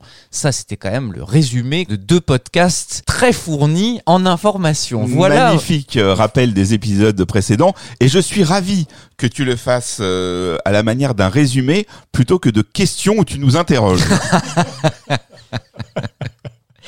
Mais vous n'avez pas eu encore la possibilité de réécouter cette somme, c'est pour ça, cher Rafi. Donc euh, voilà, tout ça va être euh, une interprétation assez personnelle parce que euh, justement, on a bien vu dans les discussions que nous n'avons pas forcément la même interprétation de cet album. Je suis d'ailleurs déçu que vous n'ayez pas encore parlé de l'album italien, mais j'en parle dès maintenant pour que vous soyez obligés d'en parler lors de cet épisode. Pour moi, à la réécoute, ce Black Album, c'est pas encore un nouveau départ pour Prince pour moi, c'est plutôt une récréation par rapport à ce Sign of the Times qui se voulait euh, un mythe gravé dans le marbre, un statement, comme tu as dit Frédéric. Il continue de développer sur cet album les éléments musicaux nouvellement maîtrisés lors de l'année 86, début 87, tout en revenant effectivement au groove. Alors ça donne des titres qui jouent beaucoup plus sur les ambiances. C'est pour ça qu'on a beaucoup de bruit de gens qui parlent, beaucoup d'effets spéciaux, on a des histoires qui sont racontées, mais à la manière d'une ambiance, à la manière d'un petit film, et ça c'est très important pour la suite. Euh, on a parlé effectivement de cette introduction de Tunix for West Compton avec Prince qui joue le rôle d'un mec bourré ou euh, sous exta et qui est là Ah, je vais te présenter des potes à moi. Bon c'est très important dans l'œuvre de Prince parce que on va le retrouver sur tous ses albums suivants. Et c'est pour moi l'album qui est le point de départ de ça On a eu des petites incursions de, ce procédé sur euh, Sign of the Times, mais c'était très discret. C'était un peu des interventions sur Play in the Sunshine, par exemple, ou sur certaines phases B. Mais là, ça y est, Prince intègre la cinématographie dans ses morceaux via des gens qui parlent, via des effets spéciaux. C'est très important. Ensuite, cet album, il est intéressant parce qu'à l'exception de When Two Are in Love, dont on a très peu parlé finalement sur cet épisode, eh bien ces morceaux ne sonnent pas comme des compositions à proprement parler. Ils sonnent comme des jams. Je pense que c'est le premier album de Prince dont on peut dire qu'il est une forme de concrétisation sur bande de ce que c'est qu'un after show. On pourrait dire que le Black Album, c'est l'after show de Sign of the Times. Ce sont des jams c'est faussement un groupe qui joue. La plupart des instruments sont joués par Prince, mais on pourrait se dire que c'est une suite d'improvisation, une suite de moments où Prince est un MC qui guide son groupe tel un James Brown de l'ère moderne des années 80. Voilà, c'est une escale musicale qui garde deux éléments fondamentaux qui étaient déjà sur Sign of the Time, c'est-à-dire la production de plus en plus raffinée, qui va euh, encore plus devenir foisonnante avec l'avènement de l'enregistrement digital dans les années suivantes, et le funk, l'esprit jam, et évidemment la présence de plus en plus forte des cuivres qui ont été très exploités sur les tournées Parade et Sign of the Times. Je pourrais même vous dire aussi que ça pourrait être un brouillon entre guillemets d'un album hypothétique de The Time. Je l'aurais bien vu interprété par Maurice Day aussi parce qu'il y a des passages un peu cartoon, euh, un peu humoristiques, humour noir évidemment. On boucle la boucle avec la, la référence à l'univers des musiques afro-américaines. Et on a évidemment la confirmation que Prince en avait un peu marre des délires pop et enfantins amenés par Wendy et Lisa. C'est un, album plus poisseux, plus sombre, mais euh, on garde quand même les petits détails de prod funky et euh, comment dire novateurs qui font que c'est pas non plus à se tirer une balle dans la tête. Alors, les critiques rock disent que ce disque est particulier parce qu'il ne correspond pas vraiment à l'énergie positive et à la joie de vivre que Prince prodiguait sur ses autres productions. Et pourtant, ça commence avec Le Grind et Cindy qui même si mon collègue Frédéric a, a dit que c'était des, des morceaux, euh, euh, comment dire, ou ou- qu'est-ce que tu as dit exactement? Il y a une expression que, que, que je voulais noter que j'ai pas eu, c'est il y a, il y a hum, une sorte d'angoisse ou une panique, c'est ça, qui s'exprime? Ouais, je sais plus comment je l'ai dit, mais oui, c'est ça. Il y a, euh, il est rattrapé par par des trucs qu'il a pas vu venir, quoi. Donc ouais, c'est ça. Il y a une, une panique, ouais. Ouais, c'est ça, ou qui nous montre un peu le, le côté sombre de l'être humain qu'il est aussi. Bah, le, grind des Cindy C, c'est quand même des funk euh, hyper en mode majeur, euh, avec des riffs de cuivre super sautillants, super sympa. Le grind, c'est un groove unique de 7 minutes qui a pas vraiment de refrain, qui est un, un jam dans l'esprit d'un after show. Mais ce que j'avais envie de vous montrer, c'est que dans le grind, il y a une synthèse de retour aux fondamentaux et de plein d'autoréférences qui résument ce qui va se passer dans le Black Album. Donc on a le retour d'une basse slap qui n'avait plus tellement cours sur les albums de Prince depuis, je dirais, euh, maximum 1999, mais il faudrait peut-être revenir même à Dirty Mind ou à Controversy.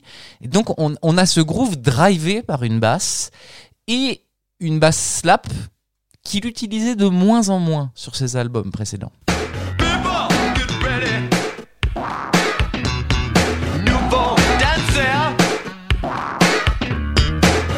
Donc ça c'est important parce qu'on a dit que le funk de Prince sur Parade par exemple était devenu un funk poli, un funk européanisé, un funk de blanc.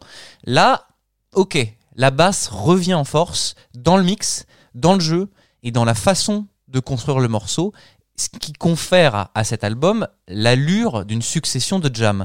On a quand même une réminiscence de l'univers français qui était très présent dans l'œuvre de Prince quelques mois auparavant seulement, puisqu'on a dans le morceau Le Grind, mais on a aussi ce, ce petit passage très sympathique. Ce soir, la. Ce soir, la. Ça nous ramène évidemment à Girls and Boys, avec la voix de Marie Chantal, c'est ça?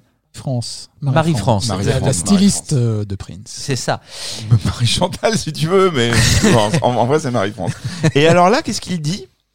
Euh, alors, ce soir, le chanter. C'est ça, ce soir, le chanter. Hein, Oui. parlais comme ça. Mais on a eu une petite blague entre nous tout à l'heure. On, on avait une, une ambiguïté sur Il y a un ce. doute. Il y a un doute a sur doute. ce Le Chanté. Bref, Passons. b- passons. Cet épisode doit être tout public. C'est mal barré. Oui.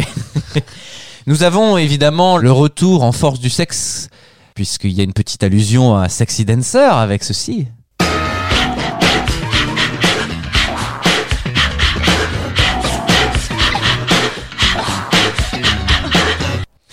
Et nous avons quand même des réminiscences de l'humour enfantin et espiègle que Prince peut développer euh, sur, euh, par exemple, Starfish and Coffee, avec cette petite chose.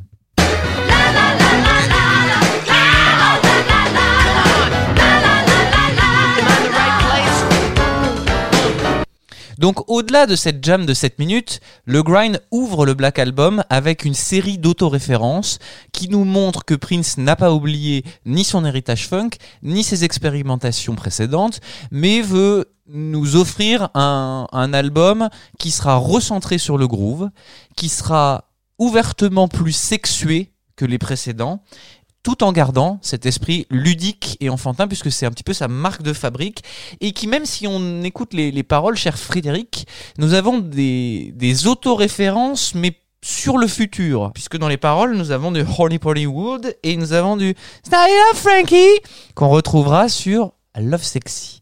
Donc euh, le mec s'auto-référence dans le passé, dans le futur, c'est fantastique. Ensuite, nous avons Cindy C qui poursuit la tendance. Je dirais que ce morceau, lui, il nous rappelle ce qu'ont été les tournées Parade et Sign of the Times dans le son. C'est-à-dire qu'on a un groove qui est très simple au niveau de la programmation de Lindrum. On a kick sur temps 1 et 3, caisse claire sur le temps 2 et 4, et tout évolue autour de ce groove assez simple. Et on a évidemment les cuivres très inspirés de ces tournées-là.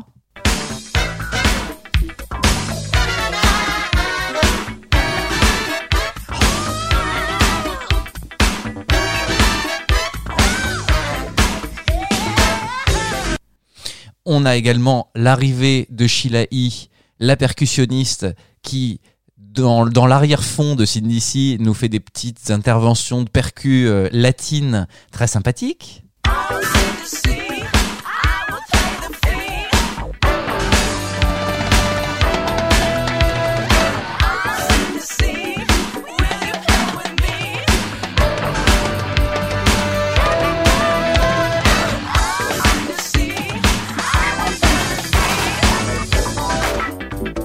D'où l'ouverture à de nouvelles collaborations artistiques dans l'univers de Prince. Et nous avons aussi le rap de Kat que je ne vais pas euh, vous faire écouter, vous écouterez vous-même euh, à la fin de, de Cindy. Et euh, le rap de Kat, c'est quelque chose qu'on retrouvera également sur Love Sexy. Donc, ouverture à de nouveaux horizons musicaux, tout en gardant l'esprit qui avait été développé sur les tournées. C'est pour ça que on parle d'un album jam un petit peu. C'est avec Dead on It que les hostilités commencent vraiment et qu'on a ce, ce funk bible un peu poisseux qui arrive. Pour moi, donc, c'est le, le- le meilleur morceau de l'album. Ça n'est qu'un avis personnel, avec ce groove que je ne me lasse pas d'écouter, tellement il est bien construit quand même.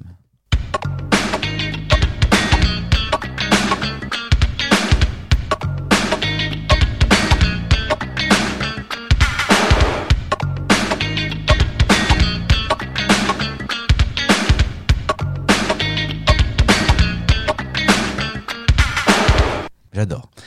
Et c'est euh, oui. L'information est arrivée à mon cerveau. Tu as dit que c'était le meilleur albu- le titre de l'album pour toi. Ouais. Ah d'accord. Ah ouais, Ah, ça- carrément. oui, d'accord. Ah, bah, Pourquoi C'est fantastique. Non, non, mais parce que je me, je me suis dit, je- tu vois, ça a mis du temps suite à la, le- la- la présentation de ce titre par euh, Frédéric. Non mais J'aime beaucoup que nous ayons deux points de vue aussi euh, opposés dans cette émission. C'est le mien aussi. Musicalement, je trouve que c'est le meilleur album. Musicalement Le me- c'est- Musicalement, c'est le meilleur ah oui, titre oui, de oui, l'album. bien sûr. Le, le problème de ce morceau-là, c'est Prince qui s'essaye au rap là-dessus. Il aurait mis autre chose que qu'une espèce de mélopée ratée de rap. Ça, c'est voilà, il aurait, euh, il aurait fait le morceau parfait. Ah ouais. Un peu Et, comme l'album de Carmen Electra. Euh, Où s'il n'y avait pas Carmen, les pas instrumentaux sont drôlement bien. Ouais, ouais, ouais. Tu serais sérieux. Ouais. Mais je sais que parce que je suis bien obligé d'en parler parce que je sais qu'on ne je fera jamais un pochette, hein. podcast sur euh, l'album de Carmen Electra. Euh, Carmen Electra, je me souviens que, que du New Look. Bon, enfin, Je crois que j'ai jamais écouté. pardon Nicolas. Il faudra qu'on fasse un épisode sur Carmen Electra ou pas? Moi, moi j'aimerais bien. ouais. C'est vrai. Un un, Bon, allez, on, on verra comment on peut mettre ça dans Prince et les femmes, si vous voulez. un épisode euh, Centerfold. Bon, Je sais même pas de quoi tu parles. finissons cette parenthèse. Vas-y, euh, Nicolas. Bon, alors, en fait, je vais, je vais préciser, comme ça, ça mettra tout le monde d'accord. En fait, je trouve que c'est le meilleur groove de cet album. Eh bien, nous plus soyons. Voilà. Tu vois? Comme ça, on coupe la poire en deux et on est bon. Non, mais quand tu le lances comme tu viens de le faire, d'où mon, mon- l'impact sur un titre que je connais très bien. Quand tu lances comme tu viens de le faire, oui, c'est difficilement discutable. Ah bah ce groove là il, il est fantastique et c'est la première incursion réelle de Prince dans l'univers du hip-hop et du rap. Si je puis me permettre, Mais je, oui. sais, je sais pas si tu seras d'accord avec moi, mais c'est quand même excessivement James Brownien pour le coup. Je pense que euh, avec Kiss, c'est euh, le, le morceau le plus James Brownien posé par Prince sur disque. Complètement et je- j'irais même plus loin, je te dirais que c'est James Brown qui s'essaye à la New Jack. Ouais. Carrément. Alors la New Jack, euh, pour ceux qui ne savent pas, c'est un, un mouvement euh, dans la lignée du hip-hop qui utilise des programmations de batterie swing. C'est-à-dire qu'au lieu d'avoir des choses droites, nous avons un feeling swing dans euh, certains éléments, la Charleston. Donc, c'est-à-dire qu'au lieu d'avoir des nous avons des et quand vous écoutez bien derrière,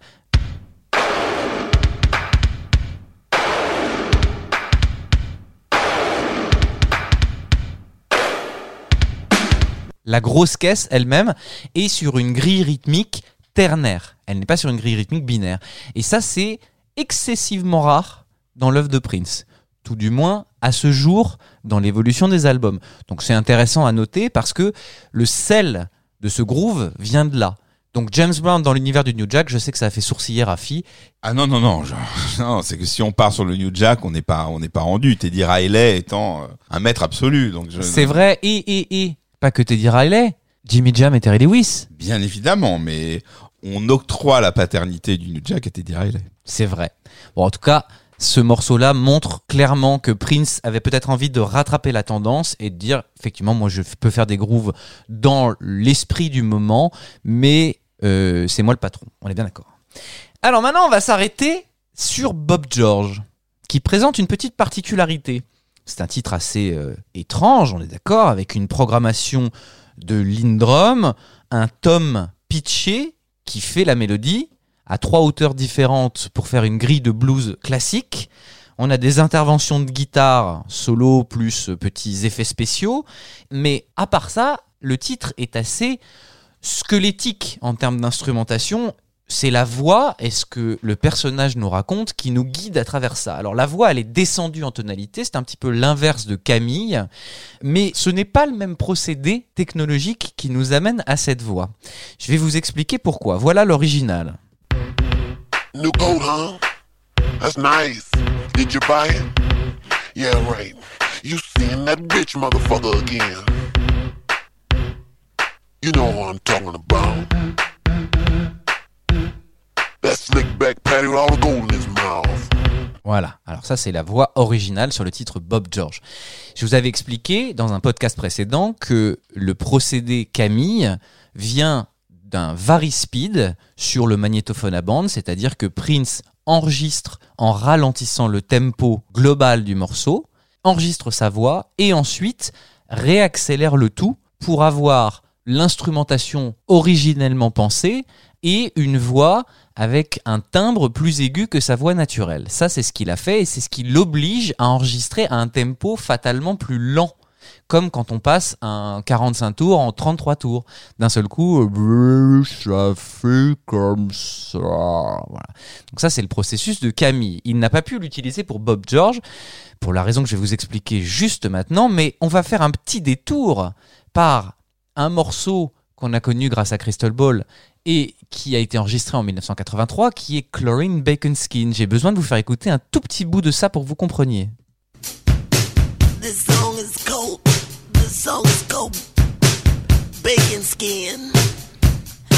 Pourquoi je vous l'ai fait écouter C'est parce que Prince utilise une voix un peu comme ça. Voilà. Et pour utiliser ça, bon, il, il, serre un petit peu la gorge et, donc il y a, plus d'harmonique dans sa voix. C'est presque un, un, son sur le souffle comme ça. Voilà. Il a enregistré Bob George avec ce procédé vocal là. Maintenant, le truc c'est que si on utilise le varispeed et qu'on essaye de retrouver cette voix-là, on est obligé d'aller jusqu'à cette vitesse d'enregistrement. New coat, huh? That's nice. Did you buy it? Yeah, right. You seeing that bitch motherfucker again. You know what I'm talking about. That slick back patty with all the gold in his mouth. Don't try to play me for yesterday's fool. Cause I slap your ass into the middle next week. I'm sorry, baby. That's the rules. I paid the rent in this raggedy motherfucker. Intéressant. Là, vous retrouvez l'effet Chlorine Bacon Skin à la bonne hauteur à peu près, mais ça va à une vitesse folle. Pour une simple bonne raison, c'est que quand il enregistrait ses voix Camille, il descendait sa voix d'un demi-ton ou il décélérait la bande de 10% à peu près. Là, pour faire ce processus, on est obligé de monter de deux tons et demi, c'est-à-dire 5 demi-tons. Pour avoir vraiment cette espèce de voix très, très basse comme ça. Donc il est obligé d'accélérer la bande à l'enregistrement énormément. Je pense pas me tromper en me disant que c'est pas possible qu'il ait pu le faire de cette façon. Ça va trop vite et quand on écoute surtout la fin, honnêtement, même si Prince était formidablement doué, je suis pas sûr que ce soit possible d'enregistrer à cette vitesse. hein.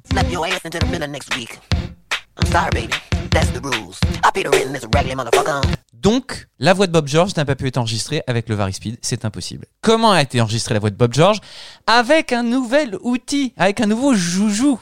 Et attention, Cocorico. C'est une machine française, monsieur. Oh là là Oui. Et vas-tu nous donner le tarif Non, ça va être très cher. Mais c'est une machine qui s'appelle le Publison Infernal Machine. Les habitués des studios d'enregistrement parisiens savent qu'il y en a un, enfin une de cette machine, dans tous les grands studios. D'accord. Voilà, ça c'était un classique, machine sortie en 1985, incroyablement puissante à l'époque. C'est le premier processeur sampleur digital multi-effet, sinon le premier. Donc c'est incroyable, cette machine, elle peut tout faire.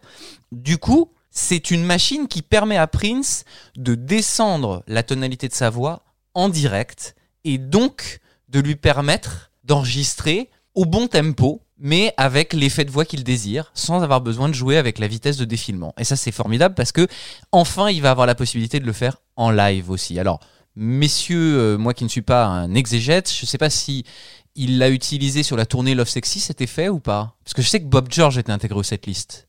Euh, enfin, quand il fait Bob George, la voix est transformée. Est-ce qu'elle est transformée euh, via cet outil? Je Là, techniquement, je suis incapable de te répondre. Alors, en je- tout cas, la voix est transformée Eh ben, lorsqu'il fait Bob Ça George. sonne pareil. Et ben voilà, et ben c'est pour vous dire que avant l'invention de ce genre de machine, c'était impossible à faire en live. Donc la tournée Love Sexy est de 87 ou 88 88, 88. Donc on est euh, deux voire trois ans après la possibilité technologique de le faire. Donc c'est un outil qui n'est pas forcément euh, réservé et confiné au studio d'enregistrement. Il peut s'exporter sur un live. Il peut tout à fait s'exporter sur un live. C'est une machine comme un rack qui est beaucoup plus euh, transportable qu'une Lindrum par exemple. Donc euh, tu mets ça dans un dans un fly case, c'est-à-dire une une valise renforcée et tu l'emmènes avec toi. Mais et je vous assure que c'est pas une plaisanterie. C'était pas simplement un effet de voix transformée comme on faisait sur les plateaux télé quand on voulait que quelqu'un soit incognito et qu'il avait une grosse voix. Enfin, c'est pas euh, oui bonjour je témoigne tu vois. Enfin, c'est pas ce- un effet aussi simple que ça. C'est- non. C'est ça. Enfin, Non je- parce que parce que J'ai toujours pensé que c'était simplement un, un effet à la sortie du micro, tu vois, un truc. euh. ben, c'est c'est pas facile à faire hein, en, en direct. Bah, ce J'entends genre- ça avec ce toi, de c'est pour ça que j'en suis ravi de l'apprendre. Eh ben oui, et donc ça, ça permet à, à, Prince de de- d'enregistrer au tempo. Alors par curiosité, j'ai quand même remonté avec le même type de technologie, j'ai remonté la voix de Prince pour arriver à l'effet un peu chlorine bacon skin, mais avec le bon tempo du morceau final. Ça donne ceci. New coat, huh? That's nice. Did you buy it? Yeah, right. You seeing that bitch motherfucker again. You know what I'm talking about. That slick back patty with all the gold in his mouth. Don't try to play me for yesterday's fool. Cause I slap your ass into the middle next week. I'm sorry, baby. That's the rules. I pay the rent in this raggedy motherfucker. Vous avez vu, le, son du coup est fatalement transformé et devient un petit peu plus métallique, mais c'est peut-être ce qui, est, ce qui a plu aussi à Prince. En tout cas, la machine Publison, elle faisait des miracles euh, sur ce genre d'artifice. Et d'ailleurs, j'ai pas pu m'empêcher euh, de vous faire une petite démonstration de toutes les possibilités de cette machine à partir d'un grand morceau de l'ère hip-hop qui est The Message de Grandmaster Flash. On a à la fois les possibilités techniques du Publison Infernal Machine sur les effets euh, type délai, réverbération grâce à ceci. Broken glass everywhere. People pissing on the stage, you know they just don't care. I can't take the smell, can't take the noise. Got no money to move out, I guess I got no choice. Rats in the front room, roaches in the back. Junkies in the alley with the baseball bat. I tried to get away, but I couldn't get far. Cause a man with the touch repossessed my car. Voilà, ça c'est des effets type réverbération euh, écho, mais on a l'explication en direct de comment manipuler une voix de la façon dont Prince l'a utilisé sur Bob George. Écoutez bien. Standing on the front stoop, hanging out the window, watching all the cars go by, roaring as the breezes blow. A crazy lady living in a bag. Eating out of garbage pails, used to be the fag head, Nothing ain't doing such on princess seem to lost her senses. down at the peep show watching all the creeps so she could tell her stories to the girls back home. She went to the city and got So so did it. She had to get a pimp, she couldn't make it on her own. Alors ça, ça ouvre un boulevard à Prince pour la création de nouveaux avatars. C'est quand même encore plus simple à faire que le Varispeed. Et ça, pour les, les chœurs, les, les choses comme ça, c'est, c'est, ça va lui faire gagner un temps fou. Jolie petite transition euh, pour Love Sexy, puisque ça, ce, ce- ce- ce- cet extrait que tu viens juste de nous passer, euh, il va le mettre en pratique. Mais oui, euh, tu vois, directement. oui. Tu vois ce cliffhanger incroyable. Cela dit, j'en parlerai. Le passage dont tu parles n'a pas pu être fait avec ça. Il a été fait avec le Varispeed. Et oui, saloperie. Alors, deux petites choses quand même, juste pour finir, parce que j'aime bien. Si vous écoutez bien la toute fin de Bob George, il y a ceci. Mhm. Hein, Je vous le remets parce que ça dure très- c'est très très court. Bizarre, hey. Voilà. C'est une petite fille qui dit bizarre. Et c'est un stock sound, c'est-à-dire que ça fait partie de la bibliothèque des sons d'usine du Fairlight. Mais euh, bah, peut-être que dans le son d'usine, il y avait juste une petite fille qui faisait ah, bizarre. Et ben là, en appuyant sur la touche la plus haute de son clavier, ça fait bizarre. Bon, bah, il l'a, il l'a utilisé. Euh, évidemment, on se retrouve avec les mêmes sons que sur Hit, réutilisés à plein d'endroits, comme par exemple l'ouverture de Super Sexy.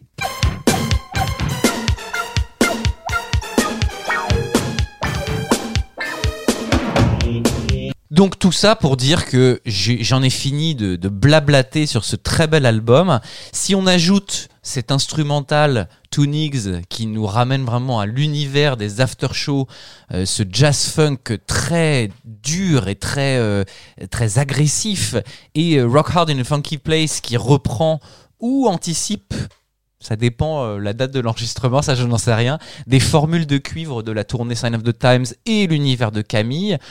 On se retrouve avec une revue funky bien barrée, très à fond dans l'esprit du moment, mais très éloignée de ce qui se fait quand même, avec des détails de prod qui sont permises par les toutes nouvelles euh, technologies digitales et des ambiances et des effets spéciaux qui font que chaque morceau est en soi un petit film. Et je ne résiste pas puisqu'on a dit que cet album était un after show et que depuis le début de l'enregistrement de ces podcasts, je n'ai pas assez parlé de Prince bassiste. C'est quand même la première fois dans toute l'histoire de Prince à ce jour qu'on a un solo de basse aussi monstrueux et là, on est obligé de l'écouter.